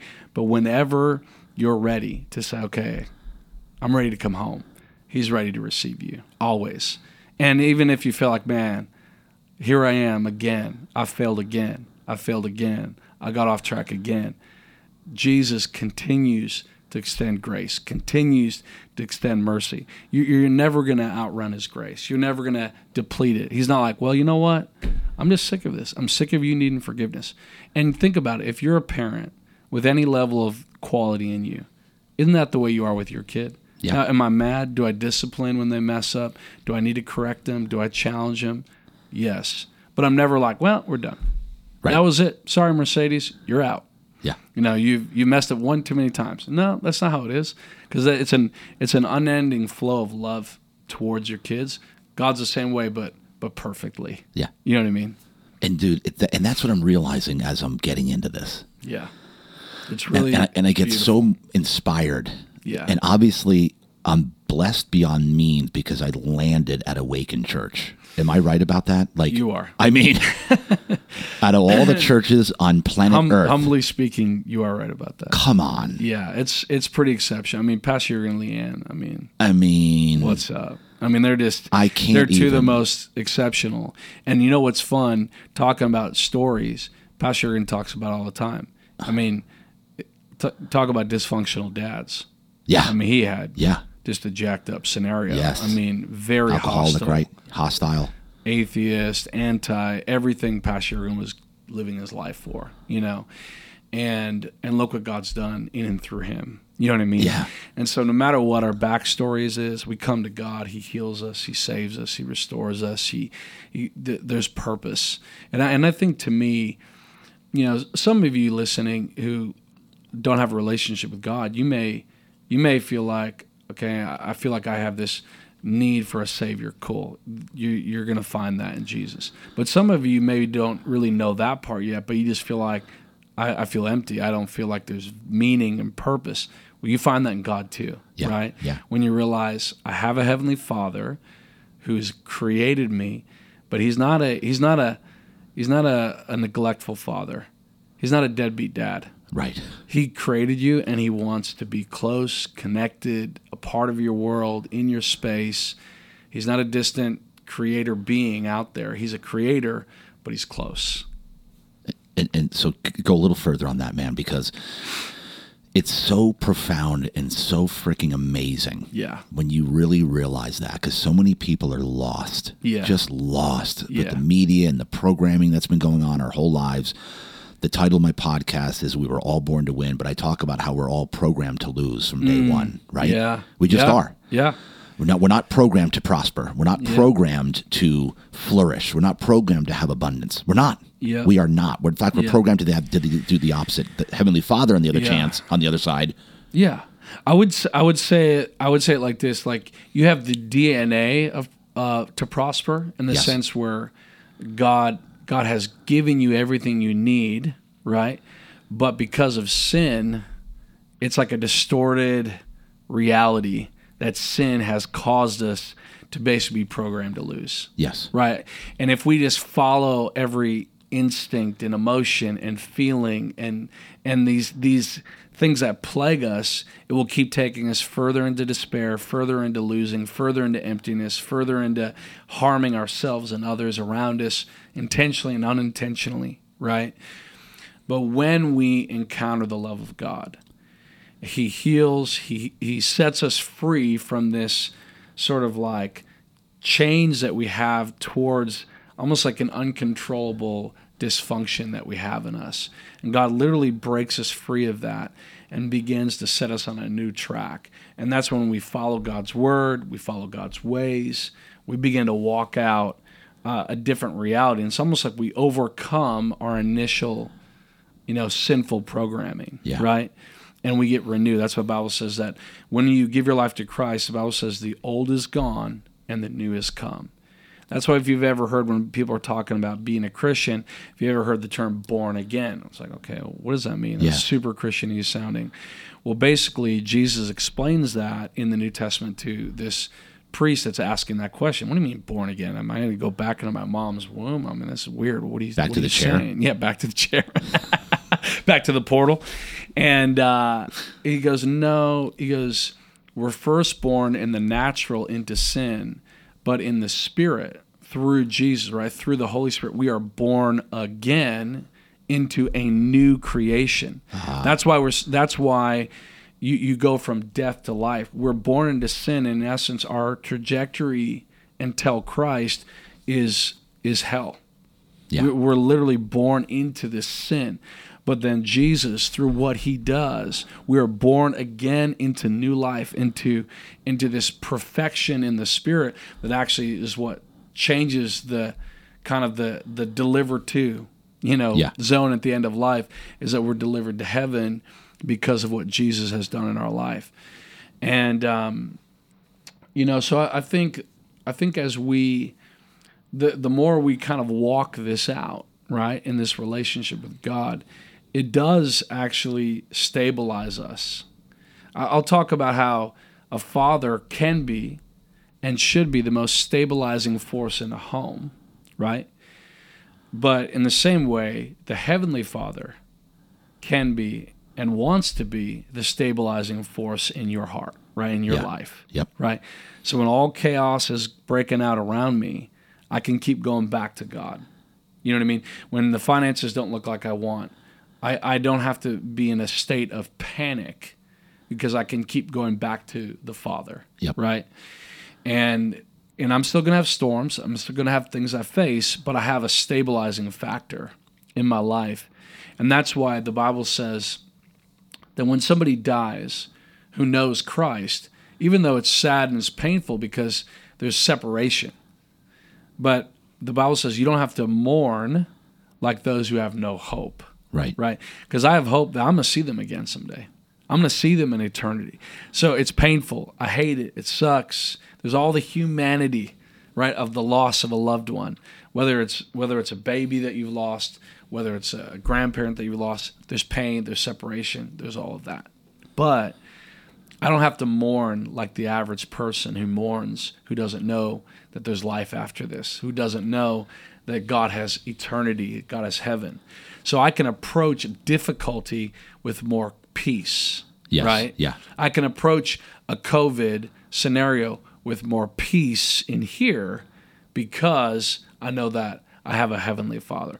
I can approach political seasons, even though it's a storm, Yeah. I can have peace. Yep. I can approach financial, right? We we, we got some the time of this recording, right? The interest rates, the stock. I mean, it's like, hey, what's happening right now? Yeah. What's going on right good. now? Well, uh, there's some things in natural course. We're fighting, we're battling, we're working, all that. But also inside, I don't have to wake up every day in a panic attack. You know what I'm saying? yeah. yeah. Because ultimately, I know that there is a heavenly Father who knows me, loves me, sees me, has not abandoned me, and has also not abandoned this world. But because of sin, we see a lot of the crap that we see in the world around us. But we can, we we start with us, us and God, and then that bleeds into our home environment, which then then the stability of our home can then provide stability to those around us who don't have that yet Yep. right? Whether it's in your workplace, other friends, family, personal friends, or kids' friends, right? We can begin to extend kind of the kingdom of God from inside out, right? That's how the kingdom works, right? Yep. And before you know it, um, people are like, man, I just got to be around you. Like, I just feel better when I'm around you. I feel better in your house. Why? Because it's it's a different stabilizing factor. You got the King of Kings. You've got you got the real Lion of the tribe of Judah. Come on, somebody, Yeah, right? yeah.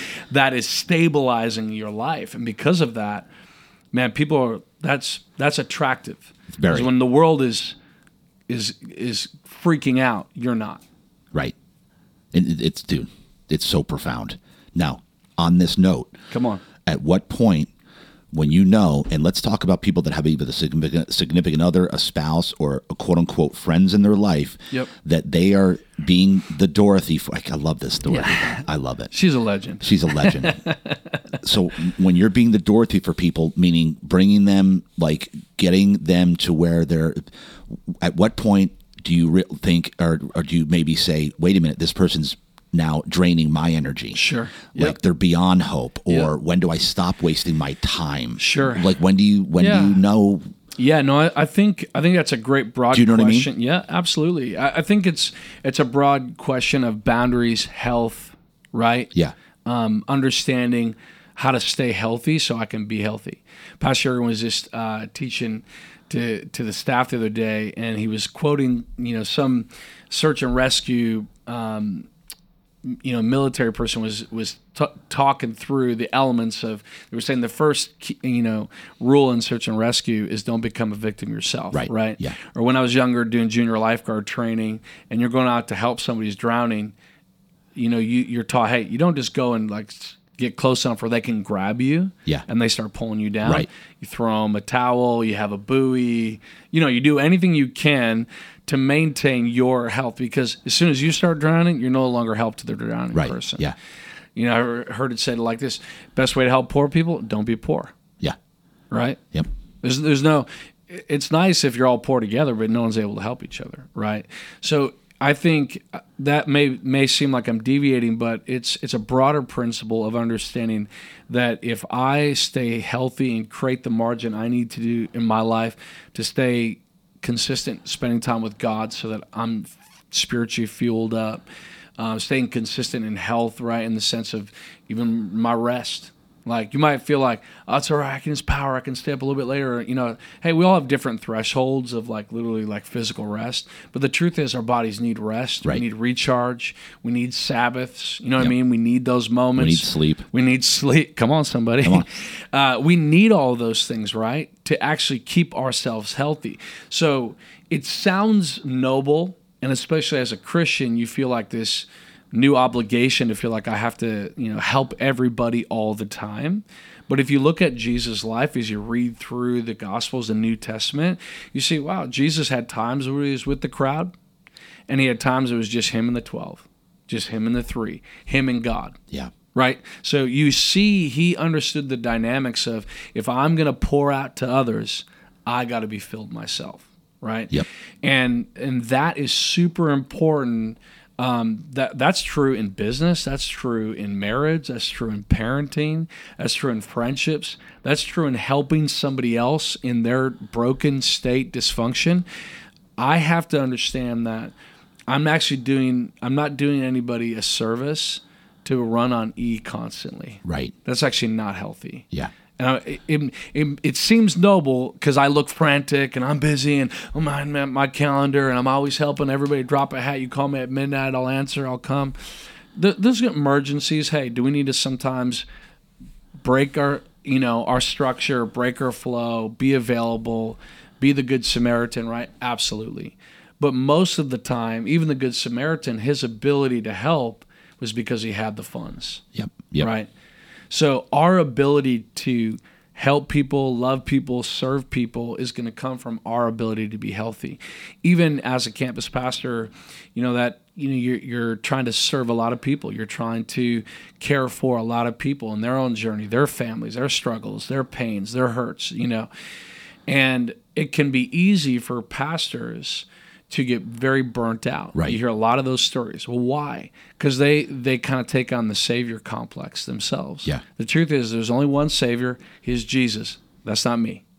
Right. Right. I am. I'm a pastor. I'm supporting, I am serving God's people on his behalf, shepherding. Ultimately Jesus is the shepherd. He's the good shepherd. He's, if you've heard heard him called that. Yep. So I'm I'm sort of like a co-shepherd right? I mean, with Pastor Jurgen, Dr. Matt, but also ultimately, we're all co shepherds with Jesus. Like we are serving on his team ultimately to care for God's people. But Pastor Jurgen would always say, hey, when you're talking about priorities of making sure you're healthy, it's like you and God, you and your spouse, you and your kids, you and your friends. Like, he's like, all these things, if these things are healthy, then you're going to build a great church right? Right. Because you create margin, you're creating a lifestyle that actually creates health, and then you can serve other people that are around you. And something I've been doing like the past couple years, Rachel and I, my wife and I, we'll take kind of inventory at the end of the year and see who's in our life and who we want to spend more time around or less time around. Yep. So we do the inventory check every year, and something. And let me ask you this because I have a ton of people now coming to me, come ton of people coming through me to the church. So all I've been doing is showing our our lifestyle, aka fruit. Yeah. And everybody now is like, Ooh, "What's going on with that church?" Yeah. So instead of me trying to actually, because I don't have the time to help people, like Sure. to actually Yeah. minister, and I, Yeah. I, I do for quite a few people, but Yeah. But you can't what- do it for but- everybody. Right, but the Yeah. easiest thing to do is just say, "Hey, if you want to know more about this, Yeah. show up. Yeah. come, to, come church to church. me. Yeah, absolutely, Come to church. That's all I say. Come to church. Come to church. Let me know. Send me a text. Yeah, that's it. And and I think that's where that's where like as as a church, our goal just like same thing with you, same thing with me. I I can't have a coffee with everybody in my church all no the way. time, right? So that's why we have connect groups or like small groups. These are you know small communities of people who gather together a couple times a month. You know, building community, building friendships. Those are your primary Yeah. initial places where you're able to get to know people. People get to know you. When you're going through something, you got somebody in your corner, right? You got somebody helping you work work this thing out, and and that's where that's where it stays healthiest. And that's actually a, a really great point. You start by hey find a great church. And obviously if you're in san diego you're in salt lake city soon to be boise Yep. come hang with us right? We'd that's love right. to have you. But wherever you're at find a great church community. And then but don't stop with just showing up on a sunday right? Yeah, get go to that next step get on a team right? Serve find a way to help out around the church then another level get in one of those like small group we call them connect groups at awaken right? Get in those types of settings because that's where it goes from even sometimes earlier when i was talking about applying what you hear in a message applying what's in the Right. bible sometimes you can sit in a message especially if you're newer to really figuring this out all out. You hear somebody preach you're like that sounded really great. I don't really know what to do with that yet you know what I mean? Yeah. Maybe you don't fully know how to process that. Well, that's where in in those smaller groups with other believers, you're able to really work that stuff out, right? And and allow people more close into your world that can actually help you grow. And now, I- and and we're going to land this plane soon. But I, I got so many things in my mind I want to ask. But I want to because we've been talking about fathers and heavenly fathers. Let's Yeah. talk about moms. Yeah. And I want to talk. I want you to talk real quick. Give us some stuff that's worked well for you managing your marriage. Yes. Marriage. Talk to me. Come on. because right now it's uh, what the divorce rate's like fifty plus. Yeah. probably Yeah. approaching seventy. Yeah, I, I don't do know. you- It how do you- or- yeah, yeah. Marriage is is beautiful. It's amazing. It's also painful and crazy. It's all the things, but it, it's like anything great. Um, the things that you love the most can also cause you the most pain. You know what I mean? yeah. And and marriage has the for a lot of people, like you're talking about divorce rates, can end up becoming a real pain point for people. Uh, the stories of divorce and wreckage, or multiple marriages, or you know, or even just being in marriages that suck. Right, you know what I exactly, mean? yeah. And there's everywhere in between. So I think, I think for me, um, again, no marriage is perfect. My parents are still married and love each other, and it's awesome. But they're not perfect. But I'm thankful I had some level of of modeling there. Yep. And I have a lot of other great examples around me, even to this day. Good Absolutely. marriages, you're Yeah. able to see that, watch that. I would say a key part of keeping marriage healthy and strong is to keep allowing other we're talking about this whole fruit or lifestyle. Look at other marriages. You're like, I like that. I like the way they treat each other. I like how they interact. I, it feels like there's an authentic still love, and they've been married for 10, 15, 20 years. That still seems real. and okay, I want that. So I want to get around that, and I want to allow them to speak into my life, right? And and that that's where sometimes you got to get close enough for people. So when you treat your wife poorly, you got to have the right people around you. Go, hey, don't ever talk to your wife like that again. No, that's unacceptable. That's not how you treat a lady. That's not how you treat a princess. That's not how you treat a queen. You know what I mean? Like you need people to be able to challenge you enough in your space for both you and your spouse. You don't need the friends who are, who are trying to go, yeah, you should drop her because I can't believe she's not treating you right. I can't believe you know whatever. You're not having enough sex. She's not honoring you. She's not doing this. You know whatever. Like there can be ever in between, or for the ladies, like he's not treating you the way he used to. He doesn't take care of you. He doesn't spend time. Whatever the deal might be, reasons why, or the money. There's always tensions, different things that can create drama. But if I keep allowing the right people around me, it'll help save me a lot of drama. But I would say one of the really simple things that I went into my marriage with, and I've learned a lot. I'm actually working on a book right now, probably for next year around marriage. But one of the biggest things that I felt um, going into it, as I said, hey, I'm committed to going there in the tough conversations between my wife and I, even if it means I'm sleeping on the couch. Yeah. Right? Yeah. Now, thankfully, my wife is actually has never like quote unquote banished me to the couch unless it was I was like snoring, you know, Yeah. which probably need some real deal You do. sleep. You Come do. on, somebody. You do. Um, but we we've never she never like officially did that, but there was a lot of cold nights. Okay. You know what I'm saying? Yeah. Because I said I I cannot live. I don't want to live sweeping things under the rug. Right? Right, yeah. I think that's why a lot of marriages ultimately end up in divorce Mm. is that rug the pile under the rug gets so high Yeah. that it now creates a wall between you and your spouse. You know, you just Yep. kept not dealing with it because ah, just it's not worth it. It's not worth it because she's gonna get mad, or it's not worth it because I'm not gonna have sex. It's not worth it. Um, you know, if you're the girl, it's not worth it because maybe he, he he shuts down when I try to bring it up. It's not worth it because he gets mad when I try to bring it up, right? And so whenever we kind of acquiesce to that, not, I'm not going to deal with it because of the pain related to dealing with it Yeah. It becomes a slow fade to divorce, Yes. right? So I have to commit to going. I got to deal with the hard stuff in our marriage. I've got to have the conversations. I've got to go there. I've got to bring it up. If there's something between us, I got to say something. You know what I mean? Yeah, immediately. Hey, what's up?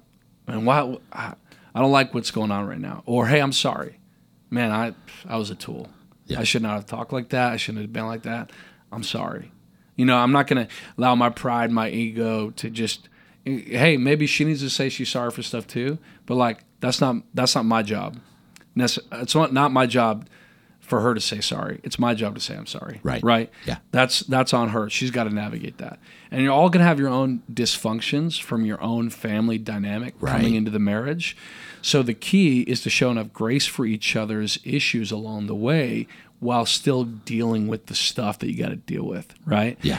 And I feel like you know, obviously God at the center, all these types of things we've been talking about, but I just think in a practical way, if you just commit to keep going there, even when it's a sensitive issue, even when you know it's painful, even when you know it's going to create a fight, you know it's going to create drama, keep going there. Because if you're willing to do that, you'll work through it, you get to the other side of it, and you can have peace. And you, and then you'll get to another one of those. And you go there and you have the conversation. And depending on where your marriage is at now, or how dysfunctional maybe your families were coming into it, you may have a lot of those. Yeah, You know what I mean? right. There might be all the skeletons in the closet and all the you know stuff swept under the rug and it's going to take some time to unpack it and deal with it and deal with it and deal with it um, but once you do then you'll find that most of marriage can be really a beautiful partnership where you're building and growing on really uh, really solid upward climb together and then you'll just have to deal with things as they come up versus if you have all the undealt with Yeah. drama it's like you're carrying weights around constantly. Like why does my marriage doesn't feel happy? Why does it not feel light? Why does it not feel you know passion? Why is there no romance? Why it's like well i mean you, you got you got all these walls between you. You know what I mean? Yeah. So deal with the walls, have the conversations, go there. If you need counseling, you know, aka coaching your marriage, do that. And actually, I would just encourage every marriage to get coaching. Every marriage to go to a counselor. You don't have to wait till you're on the brink of divorce. That's actually, I mean, it, it, go there if you're on the brink of divorce, but a lot of times, sometimes you're too late by that time. And, You know I'll, I mean? and I'll equate it to what you just said. I've heard it like this: uh, waiting till you're on the brink of divorce to get a therapist is like waiting to brush your, uh, getting a, waiting till you have a cavity to brush your teeth. Yeah, It's like uh, it's great. it's it's almost too late. Yeah, it's almost too late. And, yeah. and so on that note, with cultivating the, the marriage here, uh, which is this is so powerful because you have so many people that are, you know, just going through the mundane life. They're not. I mean, obviously, um, um, getting the coaching, getting the, but addressing the situation as it arises because everybody just lets it fester, and that's Yeah. what creates the whole. yeah, exactly. and then and then and then go further. What happens if you're if you're festering, putting things under the rug? What is happening to the children in the home? yeah, absolutely. What are you showing them? Yeah, absolutely. I mean, you're, you know, a lot of times, sometimes couples will say, we never want to fight in front of our kids. On the other hand, some couples are screaming, yelling, throwing everything but the kitchen sink in front of their kids. Neither one of those is good. Right. It's actually healthy for your kids to see mom and dad face conflict and resolve it in a healthy mm. way. Wow. because they get an example of that, right?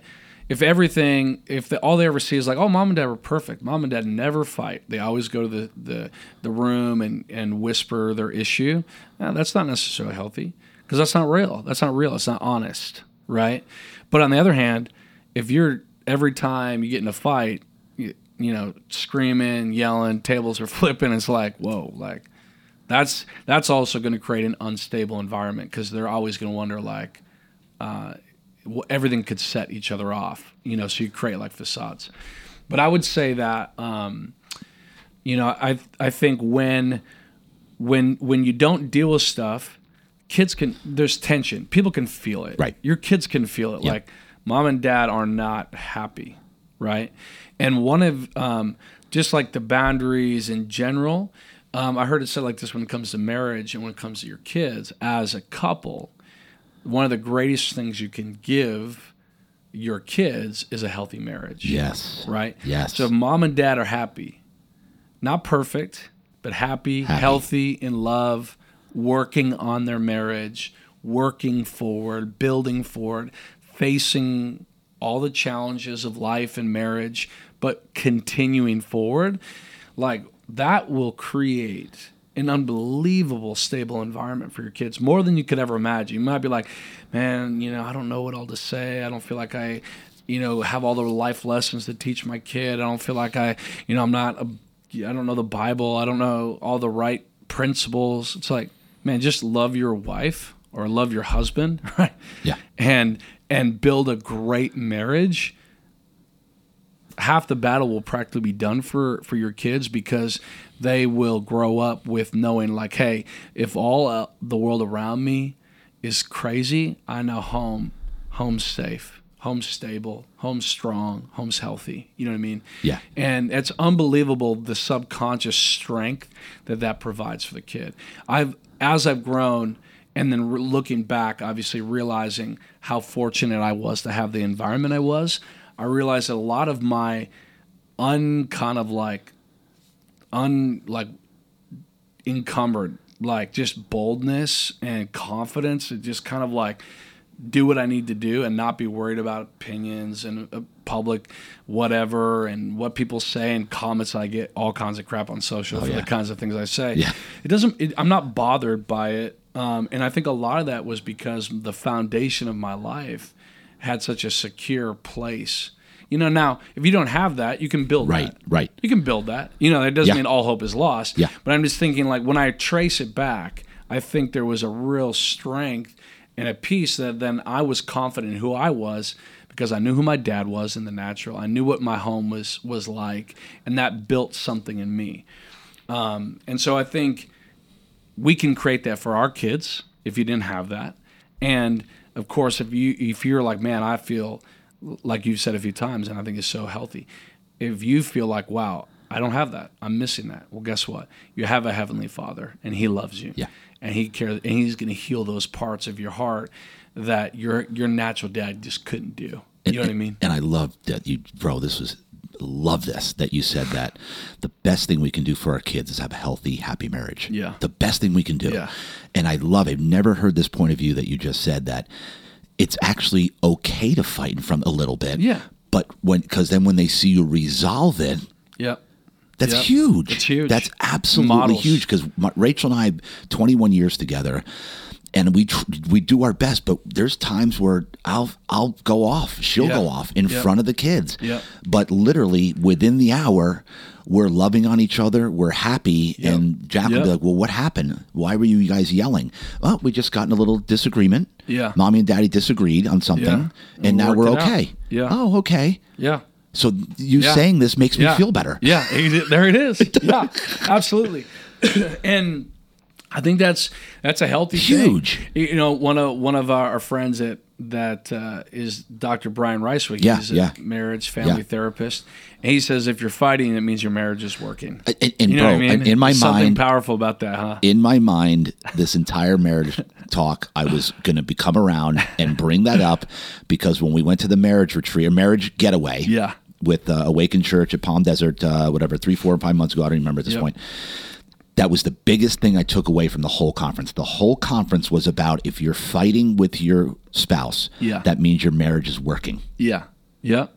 And, and means it's working because you're working. Fighting, yeah, you're working it. Yeah. Yeah. Now, obviously, Not- fighting, not- right. You know, there's different, you know, definitions of that term. Yeah. But if if you're if you're building something together, because I think that's where my wife and I are going on. Uh, we're 18, going Nice. on 19 years of marriage now, and I think when you and you be, you guys, how long you guys been married? 21. We, 21. uh, we've been married for 15, together for, for 15. 21. I Together consider it married for 21 because it, it literally it was because of me because I had no money and I wanted to put a proper rock on her finger. I swear to God, Sure, that was. sure, sure. I'm dead Yeah. serious. I said, Yep. "We're done. This is a done deal. We're Yeah. moving. We moved in, and I know this was against the whole thing, Sure. but I, I don't know what I'm. Yeah. But my point is this: that It's all good. It was BC. Yeah, before BCB. Come on, somebody. It's BC. It's all good. But I, she goes, I don't care about the ring. I'm like, yeah, but I do. So Yeah. anyway, the point is we've been together 21 yeah. years. Yeah. Yeah.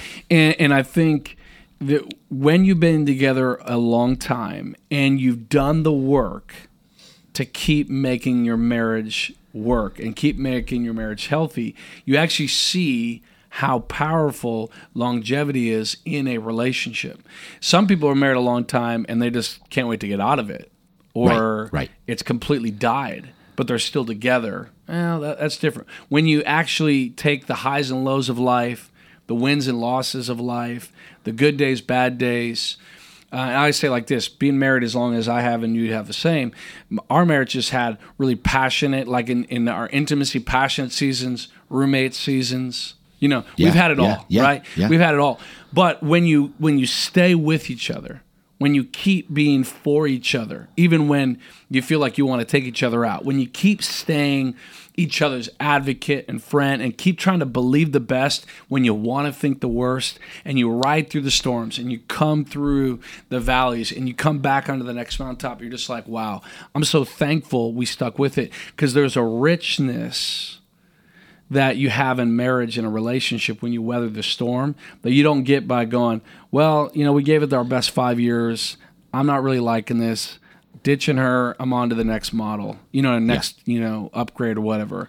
Like you, you you could be married collectively for 40 years, but that's not the same as being married for 40 years to the same woman. Right. Right. Where you've built a marriage, you built through the seasons. Because, you know, they talk about like vines and grapes and wines and vintage. Sometimes it's those storm seasons that actually produce richness in the in the wine because the vines have had to weather difficulty and so it's so amazing when you look at some of those natural things it can be the same thing in relationships when a marriage has gone through storms and come on the other side of them and overcome them and stayed together and stayed for Yeah. each other that's that's that's the kind of stuff that unlocks the beauty and the richness of marriage that you never have when you're just playing the field hopping from relationship to relationship you might get a hit you're getting a fix Yeah. on, on your sexual need or your relational uh, you're not being lonely for a little bit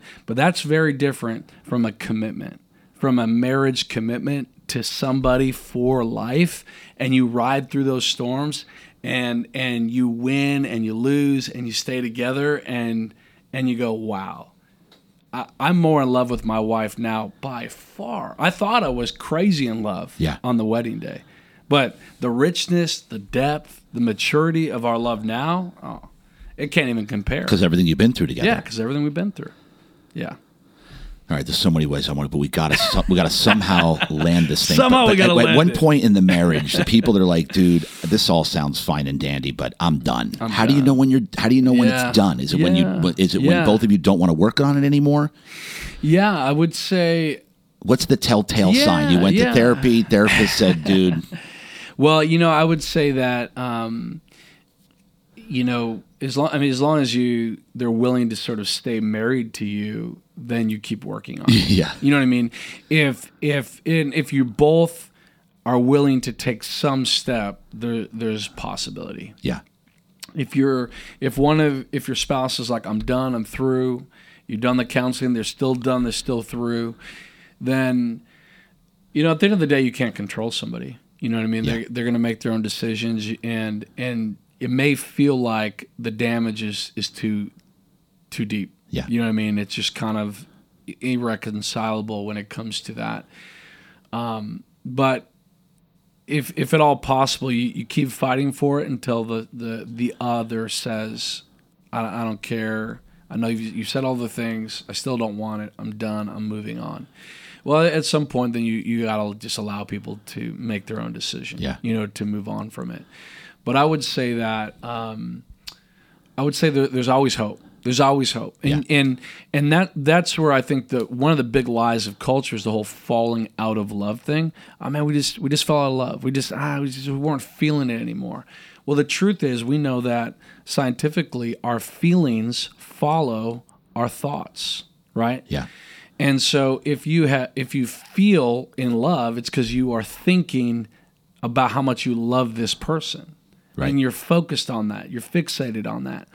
But usually falling out of love means you started to think so poorly, negatively, you fixated on the wrong things, bad things, things where they didn't do what they said they were going to do, things where they messed up, things where they whatever, and you you keep sliding further and further into my emotion has now followed my thoughts so far down the I don't even want to be with this person. So, but the good news about that yeah. is if you fell out of love, you can actually fall back into You love can, you can. you can fall back Absolutely. in. And so if right now you feel like I just don't even feel I just don't even love that person. Okay, well, what are you thinking about that person?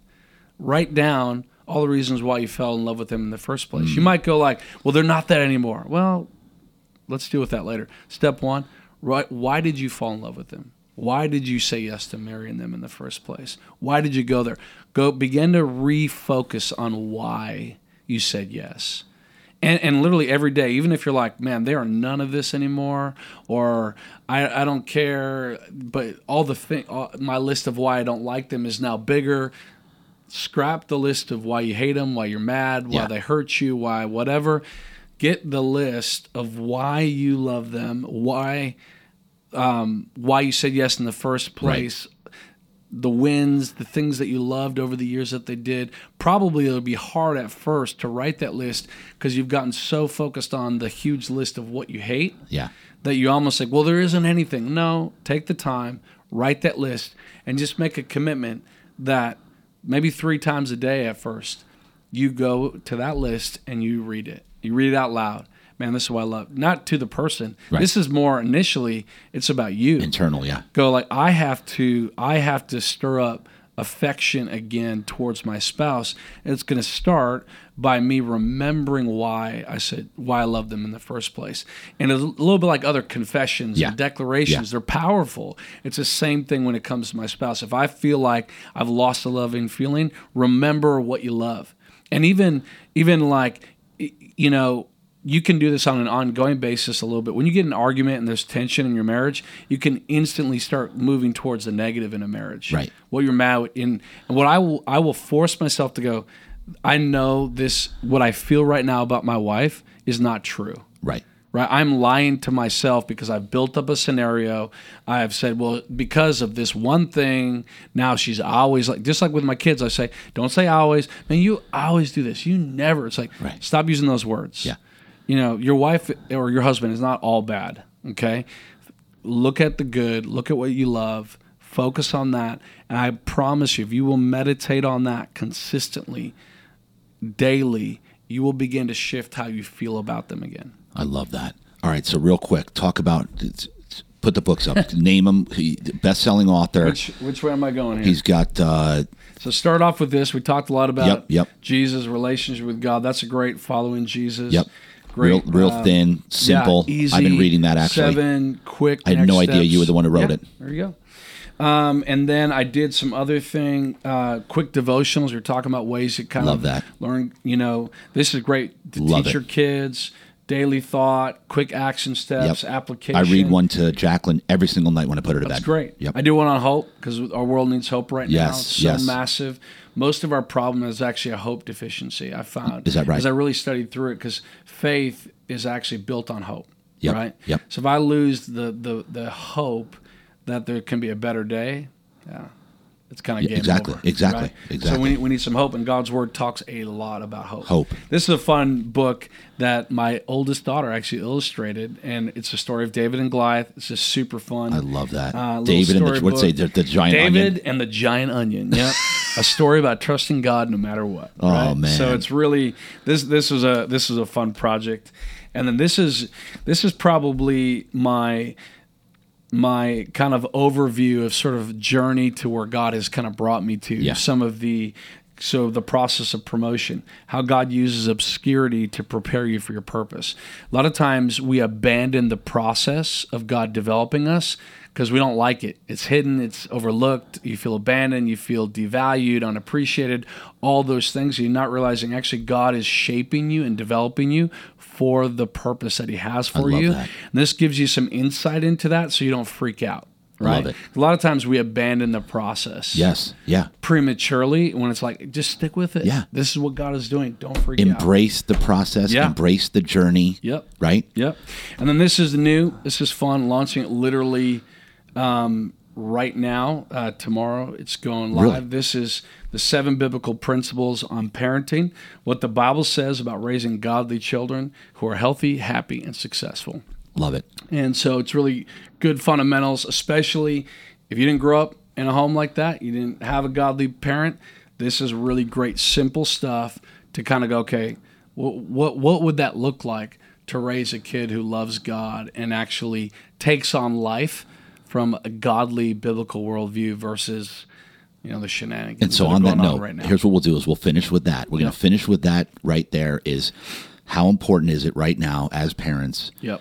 Uh, that we raise our children in all the noise, Yep. all the fear Yep. mongering that's going on. Yep. How important is it? What what duty do we have to our creator to make Yeah. sure that our children Yeah. are ready for battle? It's massive. It's massive. The Bible actually says that children are like arrows in the hand of a warrior, right? Yep. So imagine if you're going to battle and um, you need a fight, and you you go to pull out the arrow, but the arrow's crooked. It hasn't been refined. It's not sharp. The feathers aren't dialed. The arrow's not going to fly. The arrow's not going to hit its target. The arrow's not going to do what it was designed to do. We have a responsibility to shape these arrows that God has given us to prepare them well so they can actually fulfill the mission that God has for them. And I think when we see our kids, it's not just like, well, it's a natural byproduct of being married. Yeah. It's like, no, no, no. God has given me this. Not only does parenting grow me up, you know, as Yeah. I'm sure you've experienced, yes. parenting grows me up, but also God has entrusted future generation impact into my hands because how Right. I raise that kid it could determine their impact in the future. And God needs them to be at full strength Yes. right? Because he put them on earth through you and your wife for such a time as this. Therefore, I'm going to prepare them to be ready for their battle, to be ready for their moments, to be ready for their season. And with the chaos of the world, I would just really encourage do not buy into the narrative that kids need to be left on their own and kind of make their own decisions and basically raise themselves. Yeah. You know, hey, good parenting is kind of hands off, letting them think their own thoughts, go with how they feel, just do whatever is, you know.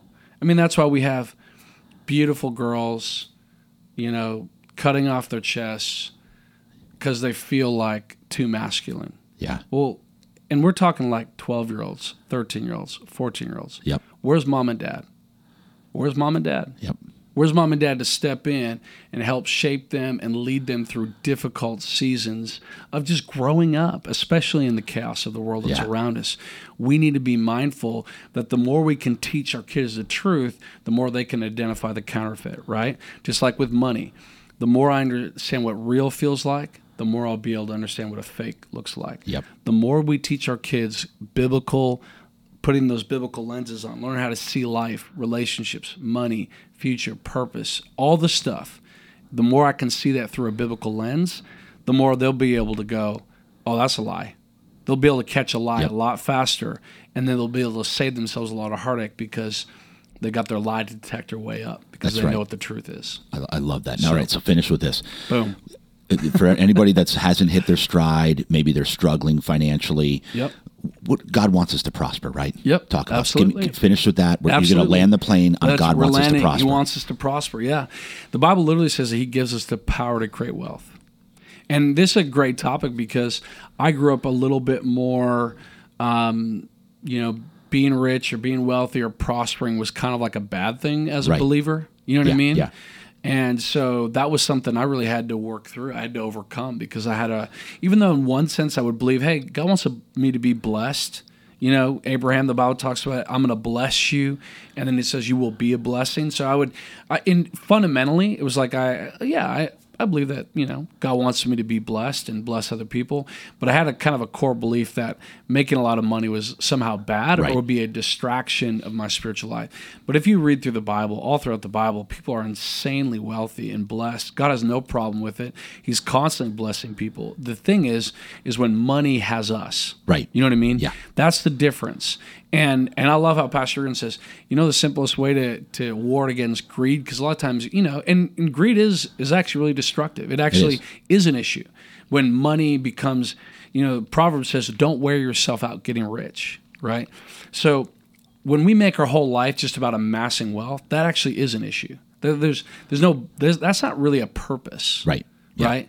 And so that will become uh, greed. That will become uh, distorted. The enemy will love to use that to make money become a god and an idol to you. Um, but one of the greatest ways to do that is just stay generous. Keep giving. Generous. Just there it is. give, There give. is. Just just find every way you can to bless people. Give. You make more money, keep giving. You don't have to ever, ever have to worry about making a ton of money becoming a snare to you as long as you stay generous and keep giving.